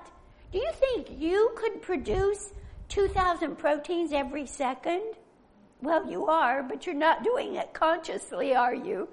And, um, I mean, this is, um, it's mind boggling. And, um, somehow these cells are filled with intelligence. Now, I'm taking this from the book, The Hidden Face of God. It's written by Gerald Schroeder. He's a Jewish man, and I don't agree with him totally on his idea of the creation. You know, I think he believes in long ages of the earth, but he believes that God created the earth. He believes that we are, um, you know, creatures of God's creation. And uh, he lives in, uh, he's an MIT grad. He's a brilliant mind. And even though I disagree with him on, you know, the creation bit, his book is absolutely full. Did I go off? No. His book is full of fascinating information like I just shared with you on this slide. Um, I have read that book probably four or five different times. It is truly fascinating. But you have to be careful because he has a different concept of, um, of you know, creation. Okay, so, um, so now thinking about this cell that ha- is creating 2,000 proteins every second. In order for that cell to create protein, it has to have protein. And you know, those amino acids that it has to have in order to create additional amino acids, um, it has to get from your food, which is coming in from the diet that you are uh, you're providing. So you ask the question, which came first, the chicken or the egg? And so, you know, it's just another um, evidence that we have a creator God, someone who knew how to put us together the way he did. Okay, now, I am out of time, but I want to share with you this thing of the heart brain connection. Can you stay with me a little longer? If if some of you want to leave, it won't hurt my feelings at all, okay? So, Pastor, is this okay? Is this a it's not the telomere thing, but I'll send you that, okay? Yeah, and but this is the heart brain thing that Dr. Bakken shared with me, and so um, I mean he led me. You know, Earl Bakken gave. Um, well, I better stay on track because I'm holding you late. And so look, the heart is a significant component in cognition. Now this is not just a recent concept, but it's more literal than figurative. You know, um, uh, let's think about the history of the heart, for instance.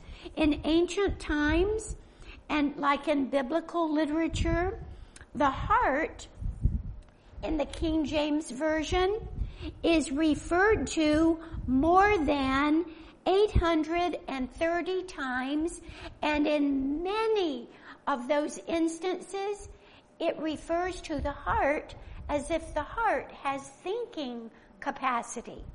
Okay? So, as a man thinketh in his heart, so is he. And I have a whole bunch of texts that are similar to this. The mind is referred to uh, less than 90 times in the King James Version. And so, but, you know, the, the, the facts of the case are now because of how we're understanding the heart brain connection, we know that they are constantly communicating with each other to create mind. Now, the concept of mind, you know, when I was studying at USC, they, one of the questions on the final exam was, what is the question that drives neuroscientists crazy? Or they didn't use it, they didn't put it that way, but that's what they were saying. And the answer is they can't, they can't explain how the mind comes to be. And they can't explain how the eye causes vision to happen. They can tell you how a photon can come in and go back to the retina and go onto the optic nerve, into the optic chiasm, and back to the occipital lobe, and the columns of the, um, you know, of the occipital lobe in V1, V2, V3, and V4. But they can't tell you how all of these patterns that you're seeing simultaneously are coming together to give you vision. And it drives them buggy they really get uptight about it. They say, this is what they teach you, that the brain is merely an organ that is highly developed in recognizing patterns. You don't really have a mind. Your mind is merely um, your brain's ability to recognize patterns. But in one of the textbooks, is this thick. That was my textbook at USC, and on one of the pages that is talking about the eye, um, it says it's a miracle. You know, neuroscience doesn't believe in miracles. but in the textbook, it says it's a miracle. I mean, and so mind, you know, um, mind, they're, they're thinking now that mind is like the collective intelligence from all over your brain and your body. That it somehow it all comes together. Well, we, you know, in my mind, it's just, it's a miracle of God.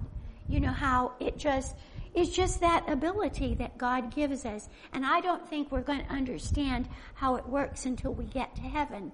And so now there is a new field of study called neurocardiology.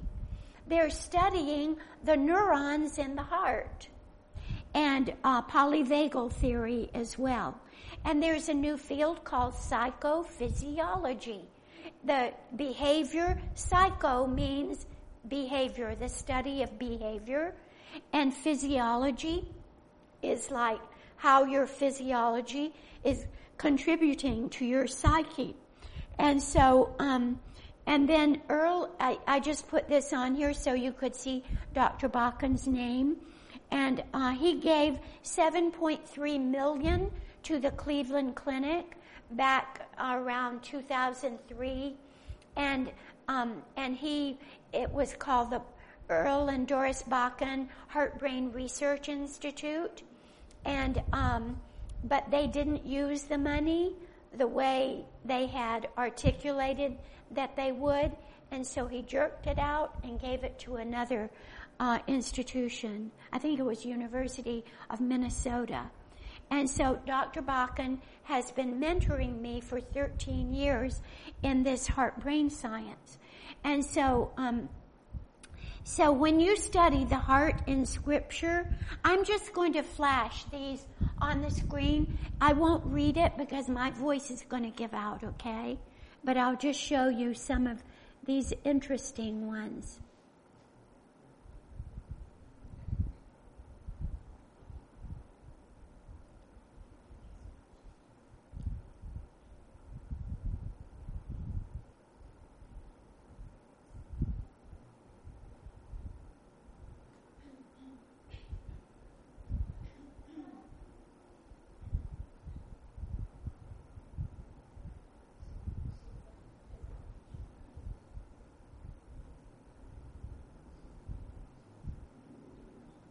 Okay. So, you know, at, during uh, biblical times, they referred to the heart as like the center of the soul. And that was true up until, uh, you know, that's how the heart was thought about up until about the middle of the 17th century when Dr. William Harvey, um, be, he started studying the heart in a very significant way. And at that time, um, uh, when he started doing that, then the heart, we started thinking of the heart as merely a physical pump. And um, the brain replaced the heart as the, like the center of our being.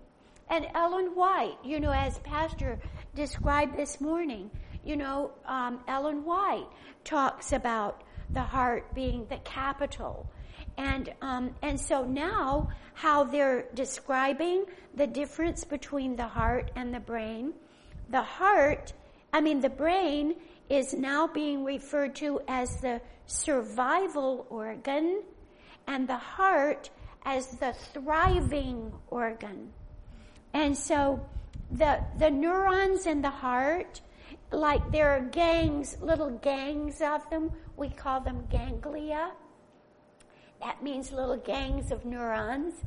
And um, there are about 40,000 of those gangs of neurons, which is small compared to 100 billion neurons in the brain.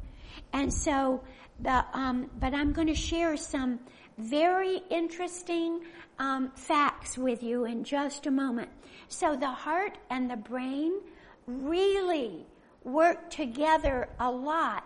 You have a vagus nerve that um, it starts right about um, the top of the brain stem and it goes down in your spinal cord and it influences your lungs and your, it influences and is influenced by your lungs, your heart, your, you know, the major organs it, throughout your body.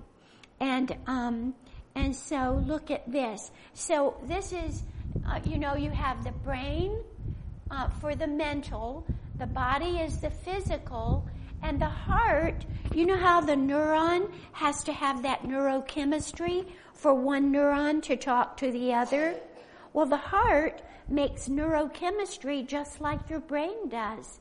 Not this, not every one of them that the brain makes, but a lot of them.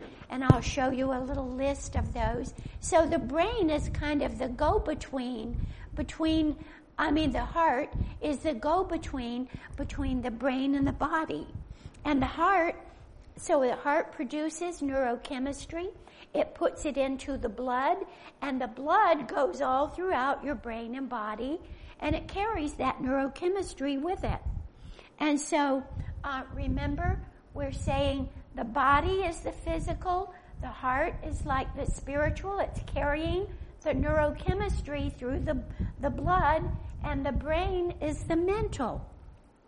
And so here are some of these interesting heart facts.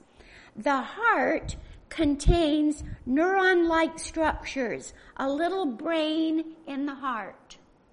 And I'll show you pictures of those neurons in just a minute. the heart's amplitude is 40 to 60 times greater than the brain's electrical amplitude. And I'm a little fearful because when I just have a short period of time to share this information with you, you may get misconceptions because I need to explain it enough. So be careful when you go out and share what I've, you know, um, said to you. Um, because you need to do some additional reading and if you email me I'll be happy to give you some additional readings to do. So um, so this amplitude, you know, we can measure the heart's amplitude with squid magnetometers, okay, and with other things as well. And, uh, and the electromagnetic field. With squid magnetometers, we can measure the heart's uh, uh, electromagnetic field, and you can measure it out about three feet with no difficulty. But you can, some of the squid magnetometers, you can go about eight feet away and it can pick up on your electromagnetic field. Whenever an electron or electricity flows, it creates um, an electromagnetic field that goes in the curl in the direction of the curl of your fingers on your right hand when your thumb is pointed upward. This is in physics, this is called the right hand rule. If you're in um, South America, it's the same thing, but you're upside down. Okay? But I went to Ecuador, you know, and the equator goes right through it. And if you're on this, the south side, the water, when you pull the plug out of a sink or a tub, it will go clockwise. And if you're on this side, it will go counterclockwise. I saw it. I wish I had more time to tell you about it. And, um, but in the northern hemisphere, it's the right hand rule. It's the right hand rule also down there, way down under, but you're upside down, okay? And, um, and so, uh, next point. So the heart is unlike all other muscles. It generates its own electrical energy. In utero, you, your heart developed at around 10 to 12 days and it started beating that soon. And, um, but your brain, uh, was, it was later when your brain started developing and functioning. So your heart doesn't depend on the electrical energy coming from your brain like your, you know, your heart doesn't, but all the other muscles in your body do. Now, as you grew and developed, there did develop connections between the heart and the brain. And so the brain does have a strong influence on your heart now but you can be brain dead and your heart can keep right on beating. And so, um, so the heart has its own electrical energy. The electromagnetic field of the heart is 5,000 times stronger than the brain's EMF. So as I mentioned, with a squid magnetometer, they can pick up on the heart's electromagnetic field you know, like three feet away. But the brains, you can only pick up on it about two inches away. And so your heart makes this electromagnetic field around you. This is not New Age, I promise. Cross my heart and hope to die, okay? This is actual information that is not New Age, okay? So this electromagnetic field is influenced by what's going on in your heart. If love is going on in your heart, your oxytocin level is high, your heart rate variability will be a smooth sinusoidal pattern. It's beautiful. I've been showing the kids at Noah. I've, I've been putting this thing on their ear and letting them see how when they're, you know, fearful or when they're trying to say the alphabet backwards, every other letter, you know, their, the, um, uh, heart rate variability will be all disordered and incoherent, but then I tell them to stop and just start breathing deeply in and out, you know. Um, and when you do that, the lungs will make your vagus nerve settle right down, and you get this beautiful pattern that is highly beneficial when this is going on in your heart rate variability. It improves your immune system function, your respiration, your digestion, your cardiac function, and your cognitive processing. All of those are highly benefited when love is in your heart. And not only that, it, it, it affects the quality of the electromagnetic field that surrounds you and subconsciously is impressing on other people that you come close to. We don't know it. Just like when our oxytocin level goes up and other, we come close to others and they smell subconsciously, they smell our oxytocin and it causes their love to go up. You know, have you had people like I'll go shopping and I'll just walk up to a counter and I'll be looking at something and the clerk will say, What is it about you? You know, I just feel such a spirit of peace and calmness and grace in your presence. I have had four or five people say that to me when I, you know, I wasn't thinking anything, but hopefully, you know, Jesus is so much a part of our being that other people pick up on it even when we don't know it. And so, so the oxytocin, Paul Zak is a good friend of mine. He's an evolutionist. His wife works at Loma Linda. She's a neurologist. Paul is um, is in, he's the chair of the economics department at Claremont Graduate University, which is where Peter Drucker was. If you know business, you know Peter Drucker's name. Paul is just a wonderful human being, and his wife works at Loma Linda in the hospital. And Paul is not only an economist, he studies neuroscience. And he set up a uh, department at Claremont called the Center for Neuroeconomic Studies. And people say, what does neuroscience have to do with economics? And he says, the stock market is driven by pleasure, choice, and trust. We want to understand trust better, so we study oxytocin. And so if you if you want to see something really interesting, go on TED.com and and go and search for. Um, I go YouTube and then look for TED.com with Paul J. Zak, and you can see a presentation that he makes. You want the one that has the dark background, and um, he's he's evolutionist, but he has some very interesting he'll uh, take a, a syringe of oxytocin and he sprays it into the air. And do you know they can, uh, in their research, they have brought people into a room and, um, and they'll spray oxytocin without the people knowing it, and it causes them to be more trusting. You can take advantage of people that way.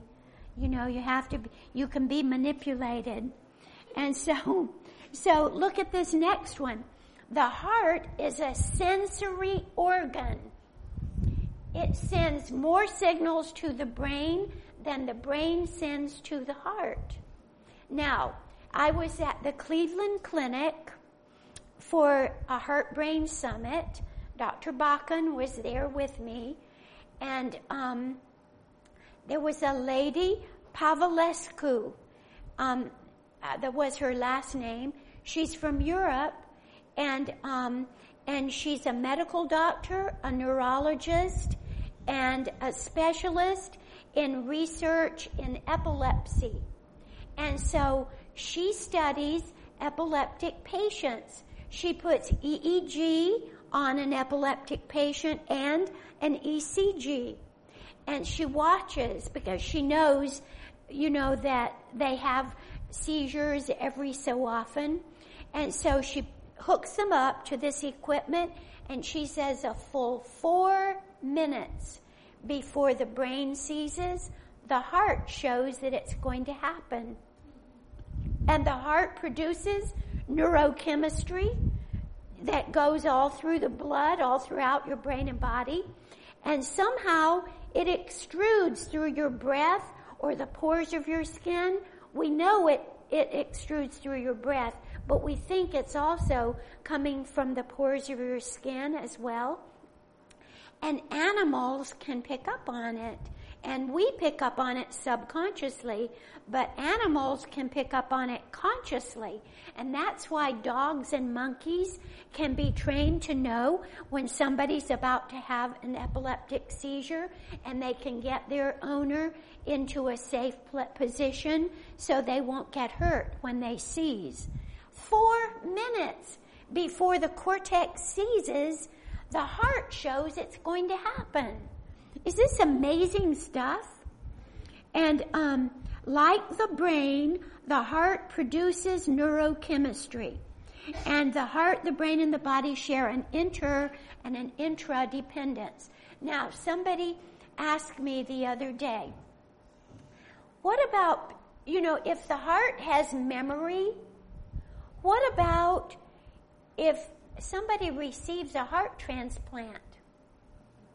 Well, folks, some of the people who receive somebody else's heart will deny this and they're resistant to the idea, but others of them give fascinating testimonials. So one day I was visiting with Dr. Bakken and I said to him, or he said to me, Linda, did you hear about the little boy who received the little girl's heart um, just a couple of weeks ago? And I said, no. And he said, the little girl had died and she was avidly into ballet. The little boy was a rough and tumble little guy. You know, he was, you know, had nothing to do with dance or ballet or anything like that. And the, the physicians didn't know that the little girl was into ballet. The surgeons didn't know. The nurses didn't know. No one other than the parents knew it. Of all these medical people that were responsible for taking the little girl's heart and putting it into the little boy. So the little boy received the heart, and um, after he recovered from the surgery, he was at home and just playing around and he came to his mother and he said, Mom, may I please take ballet lessons? And the mother said, What? And you know, and he, he kept begging her over a period of time to take ballet lessons. There are all kinds of testimonial descriptions of things like this happening. One man was shot in the back uh, in that muscle, you know, that shoulder muscle back there. Sorry, I can't tell you which one it is. And he said, and so he died from his injuries and his heart was given to another man. And when that man woke up from the surgery, he had horrible pain right there in his shoulder, same place where the uh, donor had been shot. And, you know, these stories are just fascinating. It's all testimonial. Um, they haven't, maybe they have by now pulled it into um, specific studies, but I haven't read it if they have. So the heart contains neuron-like structures, a little brain of its own. the heart's amplitude. Okay, this is same thing that I just shared with you. So we can skip over all, oh, I'm going to go back to this one. No, I'm not. I already told you that. And, um, so, here we go. Next. Okay, so, the heart has a little brain of its own. We're thinking tr- fractal, okay? That's the mental piece. It functions as a sensory organ. You know, it senses when there's going to be a seizure be four minutes before the brain seizes. And that's like the social emotional. It's picking up on neurochemistry. And it is a vital pump. So it's a physical pump. So there you have that same triad uh, fractal. And so um, this is just same thing as I just mentioned. And this is um, basically the same thing we've been talking about. And so I'm just going to keep going. So when we do heart rate variability studies, um, the top graph that you see, that is incoherence. That's, that's what you see if I put that sensor on the, um, the student's ear and I tell them to say the alphabet backwards. Okay, that's when the brain is in control because the brain is the survival organ. But then if, if I have the student start breathing deeply, like four seconds in, four seconds out, and I have a little, it's like a metronome, you know, that helps them pattern their breathing. And so they, you know, will keep up with that like a metronome. And then I say, now, once you get your breathing going, try to return to your heart a feeling. I don't want you to think. I just want you to return to your heart what it feels like when the joy of the Lord is in your heart or when you're holding a little baby or when you're, you know, you're just totally at peace. And when that happens, this is what you see. It changes from up there to that lower thing. And that's when you get all of the physiological advantage. Because it's so late, I won't take time to talk about the heart rate variability, but I will share with you that the people who analyze the data that I collect they have to look at every single heartbeat. That's why it's so expensive. And so they look at all of this data. Now it looks like up there that all those heartbeats are, it's only 2.5 seconds of heartbeat data. They all look the same, don't they? But they're really very different. And when you're trained to know the difference, you can see. Did you know that as you get older, your heartbeats become more and more similar. And that's not good because it's an evidence that you're getting more uh, rigid. Okay? You're not as flexible. You want there to be a lot of variability. That's a sign of youthfulness. So the technicians can look at your HRV, heart rate variability, and they can tell you about how old you are. And so, um, so I don't like for them to look at mine anymore. okay. So heart rate variability, you know, I'm just going to scoot over. Okay. So love, peace, joy, trust, and faith all increase your health and longevity of life. They decrease um, the stress hormones they lower your blood pressure and heart rate, and they raise your immune function, and they increase survival after surgeries, and all of these things also. It also lengthens your telomeres, or and helps keep them from shortening so uh, very rapidly. But fear, apprehension, and distrust will lower your NK cell levels and immunity. NK is natural killer, natural killer cells. So it lowers the natural killer cells and your immune function. But it raises catecholamines. And catecholamines are not good. They cause sticky blood platelets and clogging potential and more oxygen demand and it causes greater variations in heart rate and rhythm and more bouts with illness and hospitalization. I'm almost finished, okay? Okay, so look up here. This man, um, this man had had a heart attack. This was, this data was collected about seven years ago and they don't, today we have things we can just put right here on your chest and you don't have to put that big belt around you. And he wore it. He wore the big belt for 24 hours. He got into the car. His wife was driving because he had had a heart attack. And, you know, like uh, maybe uh, four or five days before. And so, look, his heart rate is about 60, maybe 65, getting close to 70 beats per minute.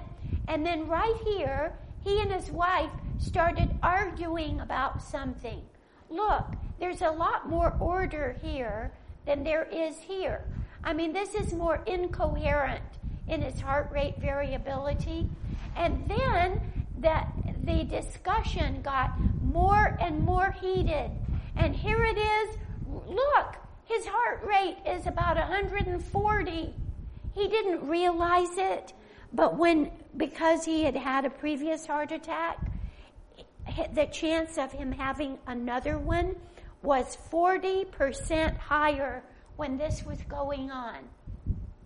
And so, so this is over a period of one hour. And so for about 20 minutes, his heart rate is way up here. I mean, he could have kicked the bucket easily.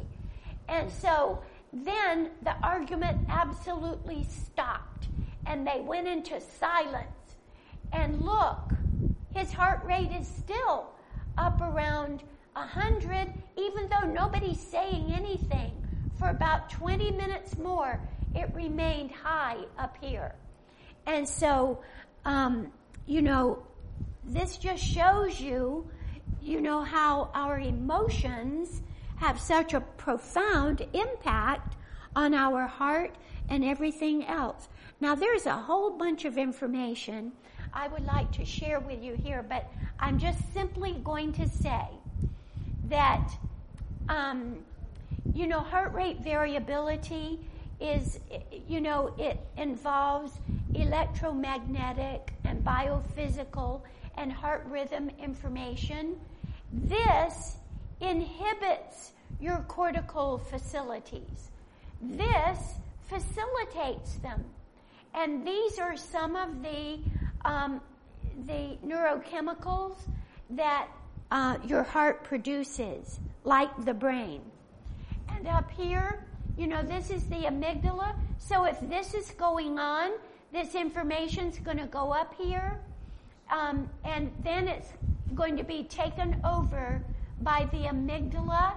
If this is going on, the amygdala is going to usurp a lot of the information that would normally go up to the cortex through the thalamus.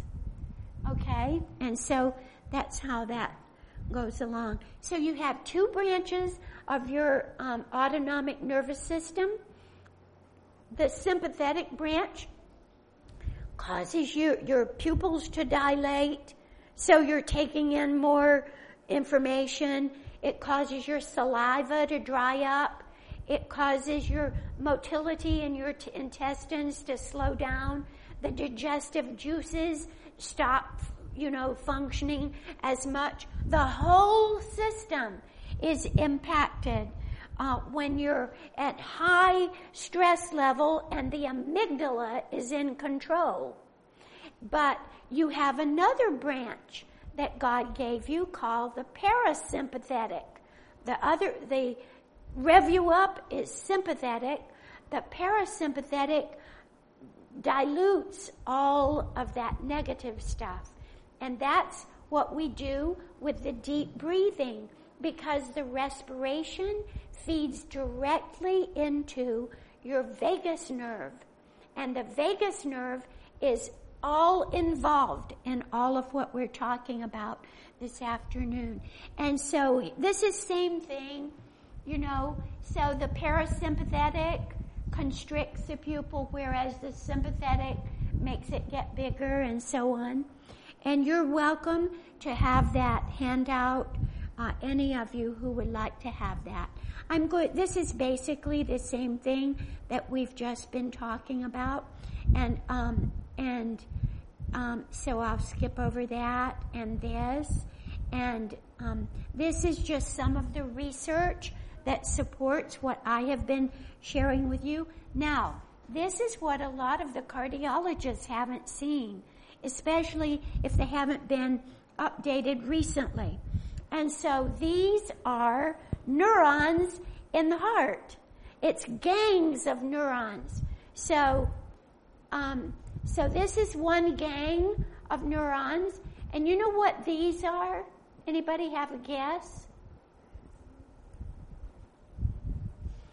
So, if this is a neuron, dendrites, soma, axon, the um, axons are all coming together and they're going from this ganglia of neurons or ganglion of neurons to another ganglion. And so this is one ganglion. This is, this is two more. Here's another one. And these are axons. You can actually see the axons. This is taken with a confocal microscope. And look at, so this right here, look, this is a blow up of this. And so, see those kind of bumpy things? What do you think those might be?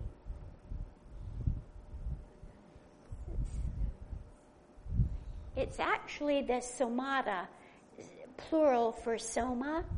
And so we, we don't know why they're like this, but you're seeing the somata. The dendrites are tucked inside and the axons have come together. When you have axons coming together, axons of individual neurons, then you have a nerve. Okay? And so these are nerves because it's more than one neuron or more than one axon. And so now let's take a closer look at this. Uh, this is an, you know, so this is one soma, another soma, soma, and so on. Isn't that beautiful? It's like a cluster of grapes, isn't it? And so now we're going to cut this open and look inside. And so this is where the dendrites are. Now, usually dendrites talk to axons, but in here we're thinking that it's dendrodendritic communication, dendrites talking to dendrites, and we don't know why. And so, about, so where do you find these gangs of neurons? All of these dots are gangs of neurons, and you find them wherever there is fluid intake or output in the heart. And we think it's because they're creating neurochemistry and it needs to get into the bloodstream, and that's how God wanted it to be. So now look at this one. This is one small ganglion. Look at that soma. And one, two, three, and there's another one back there. And you can actually see the individual axons. I mean, if you're really into this, this is a gorgeous picture. And if you're not, you know, it's just another picture.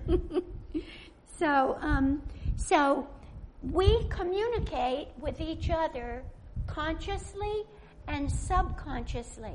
You know, someone was asking me about intuition, and I wonder if maybe intuition isn't, you know how some people have a really strong sense of smell and other people don't? And so maybe intuition has a lot to do with how your olfactory, there's a bulb right in your olfactory sense that is highly sensitive to neurochemistry like oxytocin. And so maybe some people are more sensitive to that and it gives them a stronger intuition. I don't know. But you know, it's something to think about anyway. And so we communicate with each other through pheromones, you know, like, like kids when they're going through puberty and they're all in the same classroom together and they're overdosing on each other's hormones. You know, it might not be such a good idea to have them in such close quarters all the time, huh? And um, and then oxytocin, we've talked about that. And there's Dr. There's Dr. Zak. Can, is this dying? It may be. Can you hear me? Okay. So, um, and then stereotype threat. There's a lot of research on that. So what I think about, what I think you think about me has a profound impact on me. And that's what we call stereotype threat. There are states of resilience and confidence. You know how you know how the Bible says oh you can't hear? this will give me a chance to get a quick drink.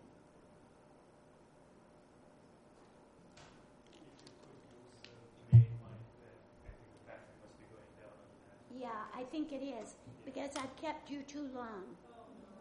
So, whoops.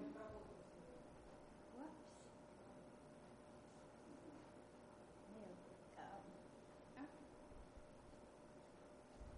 Can you get that off?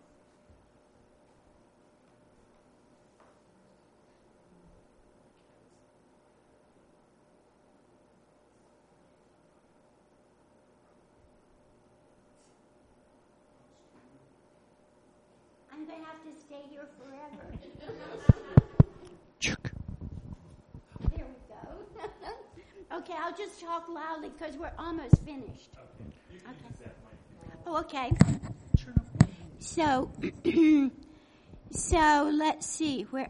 Oh, so you know how the Bible says, "Believe on the Lord Jesus Christ, and you will be saved." I mean, what you believe changes. Oh, could I use that? Yeah, just a second. Yeah. What you believe changes every cell in your body. I mean, Turn on the hand. every cell is influenced Yeah. by what you believe. And if you believe in the Lord Jesus Christ, you know, it's like He wants us to be one with Him as He and the Father are one with each other. We will never be like God, but we can be, um, you know, we will never be equal to God, I mean, but we Okay, can I be got like it. Him. Check. Okay, it's working back there, huh? Sounds like it's working here too. So, uh, thank you. I'll just hurry really fast. Thank you. So, so confidence and belief are a powerful thing. And when teachers, so Ellen White has some interesting things to say to teachers. You know, when I first came across this information about this atmosphere around you being, you know, having a scent to it and an electromagnetic field, I, I was at Berkeley at the time and I pushed back and I said to my husband, honey, this is getting really new agey. And I said, I'm not going to have anything to do with it. And then I kept studying and I kept coming across all this other information that was really validating it. And I said to my husband, you know, maybe that this is just what God has put into place and some people take this information and extrapolate it out improperly and um and so but you, we do have to be careful with all of this information. So, so I was thinking this way, and in my research, what I had to do is I had to pull out of the neuroscience the major themes and then pull out of Ellen White's writings the major themes. So if I came across something in neuroscience, I had to go to Ellen White's writings and see if she said anything about it. I don't know why I had never read some of these statements that I came upon. But you know how the atmosphere that surrounds us, having oxytocin in it, and other people picking up on it through their breathing? And so, um, so when I went to Ellen White's writings, I typed in heart, atmosphere, and uh, one other word, I can't remember what it was and I pressed the search thing and I thought, I'm not going to get anything, so I'm not going to have to talk about it in my dissertation. And when I pressed search, it came poof, and there are all these statements. I couldn't hard, I could hardly believe what I was seeing. And I think I have a few of them in here. So let me, um, oh, but for this teacher thing. So teachers and parents, what you have in your heart, what you believe in your heart about your child, and what a teacher believes about a child in their heart, it gets across to that child whether you say it out loud or not. They are reading you. Kids have a special ability to be able to know what's real and what isn't. And teachers, I say to them, don't ever enter the classroom without first inviting Christ into your heart so that the love of God can control what you are doing. It is, it is a precious uh, charge that is given to you and, um, and do not carry it lightly. Okay, so I'm going to skip over this. Maybe I have the quotes at the end. Hopefully I do because I want you to see at least a couple of them. But, but this is one of my last slides. So um, one day, um, Dr. Uh, McCraty at uh, the Institute of HeartMath called me and he said, I'm on their advisory board. Even though I don't believe in everything they're doing, I do help them from a Christian perspective. And so he said, Linda, he said, you have all the equipment. Would you go over to Santa Barbara and do some research? We're bringing in, there, he said, there's a clinical psychologist there who wants you to come use your equipment and help her with a research she's doing. And he, she's going to be bringing in a whole bunch of women who just had babies 11 weeks ago. And they're, where I want you to put EKG, EEG, and galvanic skin response uh, equipment on the, the baby and the same thing on the mother. And, um, and I said, so what is your objective? And he said, I want to see if the mother and the baby are communicating with each other even when they're not touching each other. And I said, oh, okay. She's, you know, this is what this clinical psychologist wanted to do. And so what you see here is what the data showed. And so this is, I don't, I think this is the baby's uh, ECG, uh, electrocardiogram, and this is the mother's EEG. And so the baby, see this general, so this is two different kinds of data acquisition, okay? So, but you see this kind of pattern? You see a general thing here also. And so we were, we were showing with this data that there is synchronization that goes on. And the baby we did it when the ba- when the baby was close to the mother and then I moved the baby about five feet away. And um, and in both instances you could um, it got weaker the far, farther away you move the baby And so now this is fascinating. This boy's name is Josh, and the dog's name is Mabel. And so Rollin, Dr. McCraty, wanted to do a research on the two of them. He put a heart Holter around the dog and one around Josh, and the dog was in one room and Josh was in the other room. So they were not in the same room when they were fitted uh, with the heart Holter. And so then he brought them into the same room with each other. Okay, look what happened. So this is when they were in separate rooms. This is the dog and this is the boy. The boy's heart rate variability is really disordered. You know, it's, it's incoherent. But the dog's is a lot more coherent, but you can tell the dog is excited. The dog knows something's going to happen. And the boy is kind of dreading having to do what he's going to do. But then, right here, they come into the same room. Look, the, be, even before the dog comes into the room, it knows. You know, it starts to come to a more ordered coherence, but the boy is a little later. And so then they're in the same room with each other over this period of time.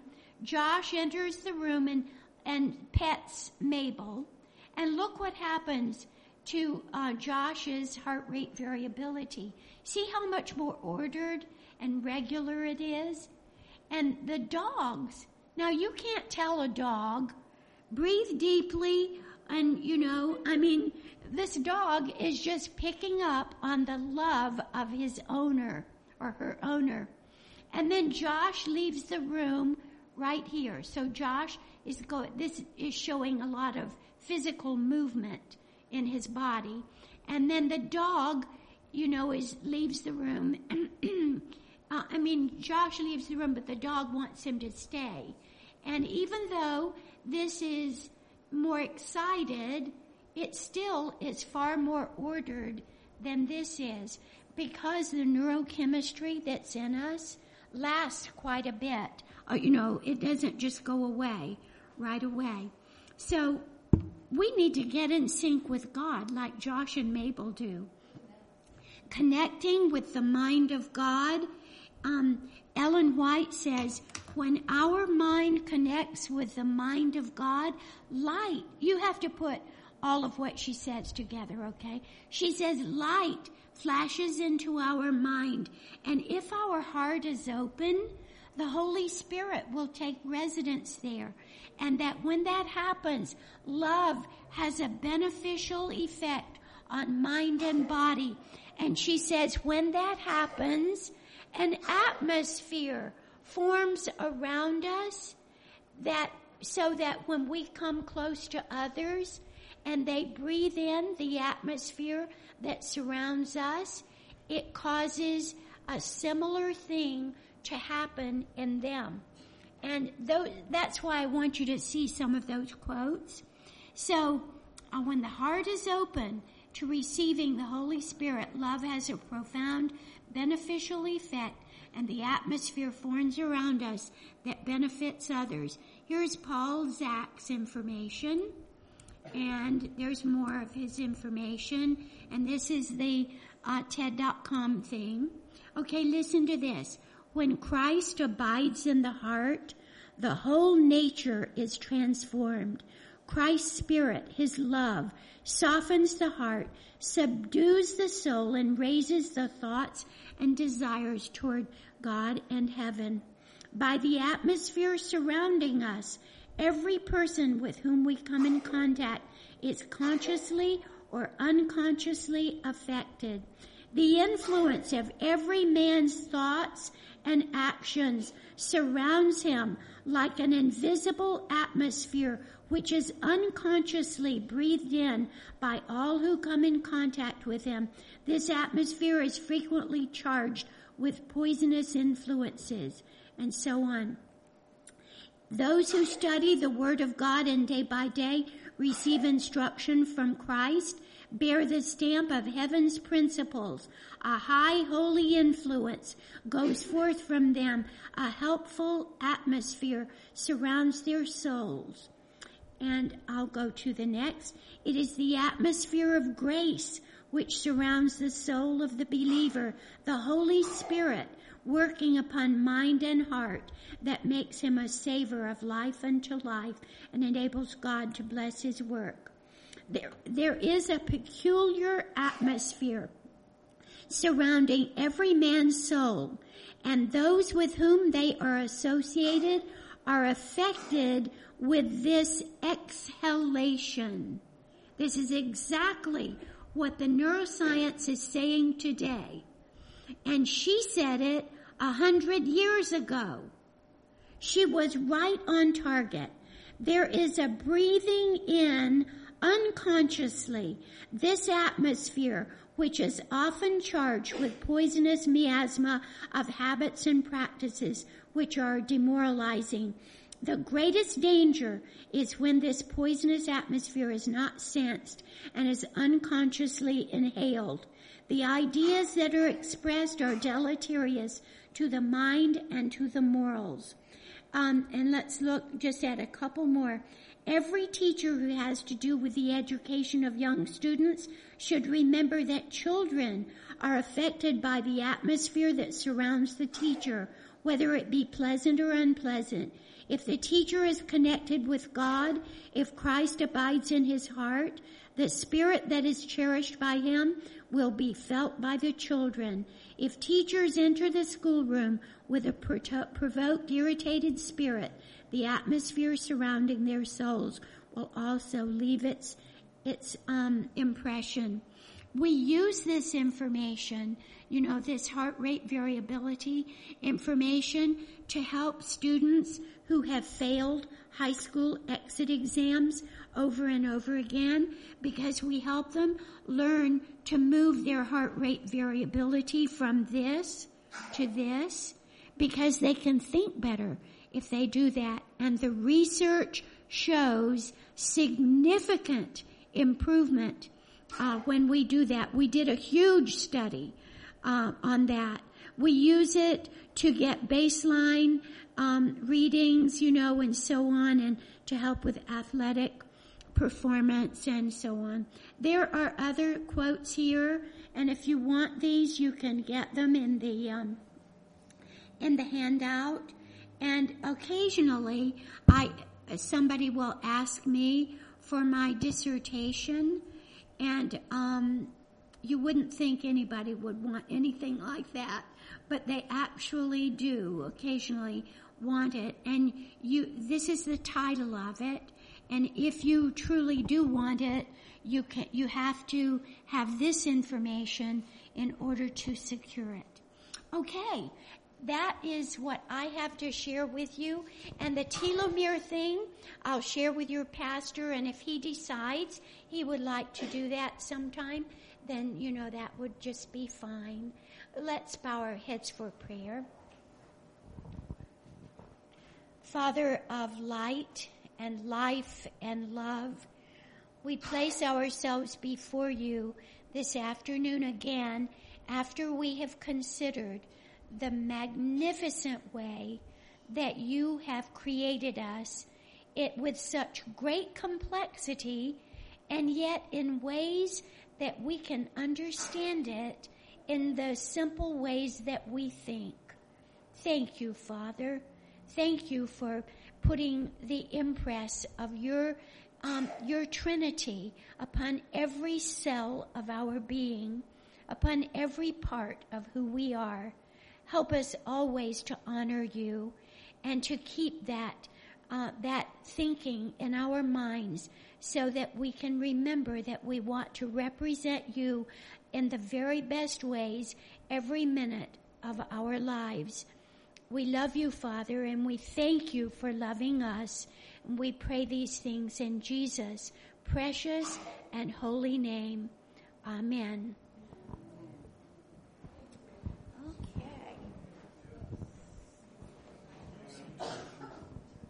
You're welcome.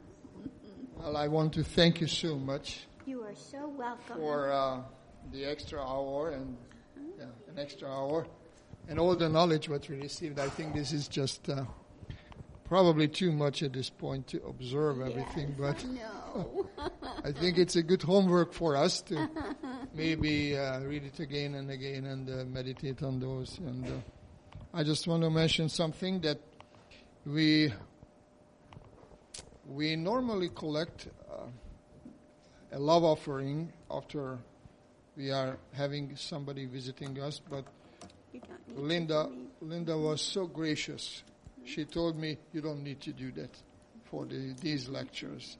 Yes, So we want to thank you so You're much and. God bless you. Yes. And we hope we could see you sometime in the future. Yes, thank you very hmm. much. Okay, and thank you so much for being so patient with us.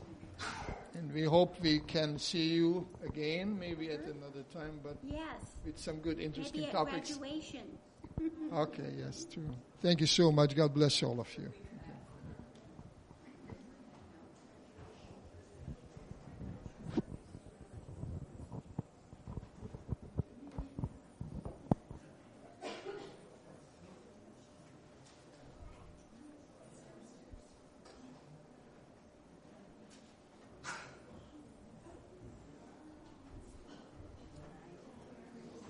I understand you said you was gonna um, get a book together, and if you I'm do, writing a book, uh-huh. I want to give you this for that.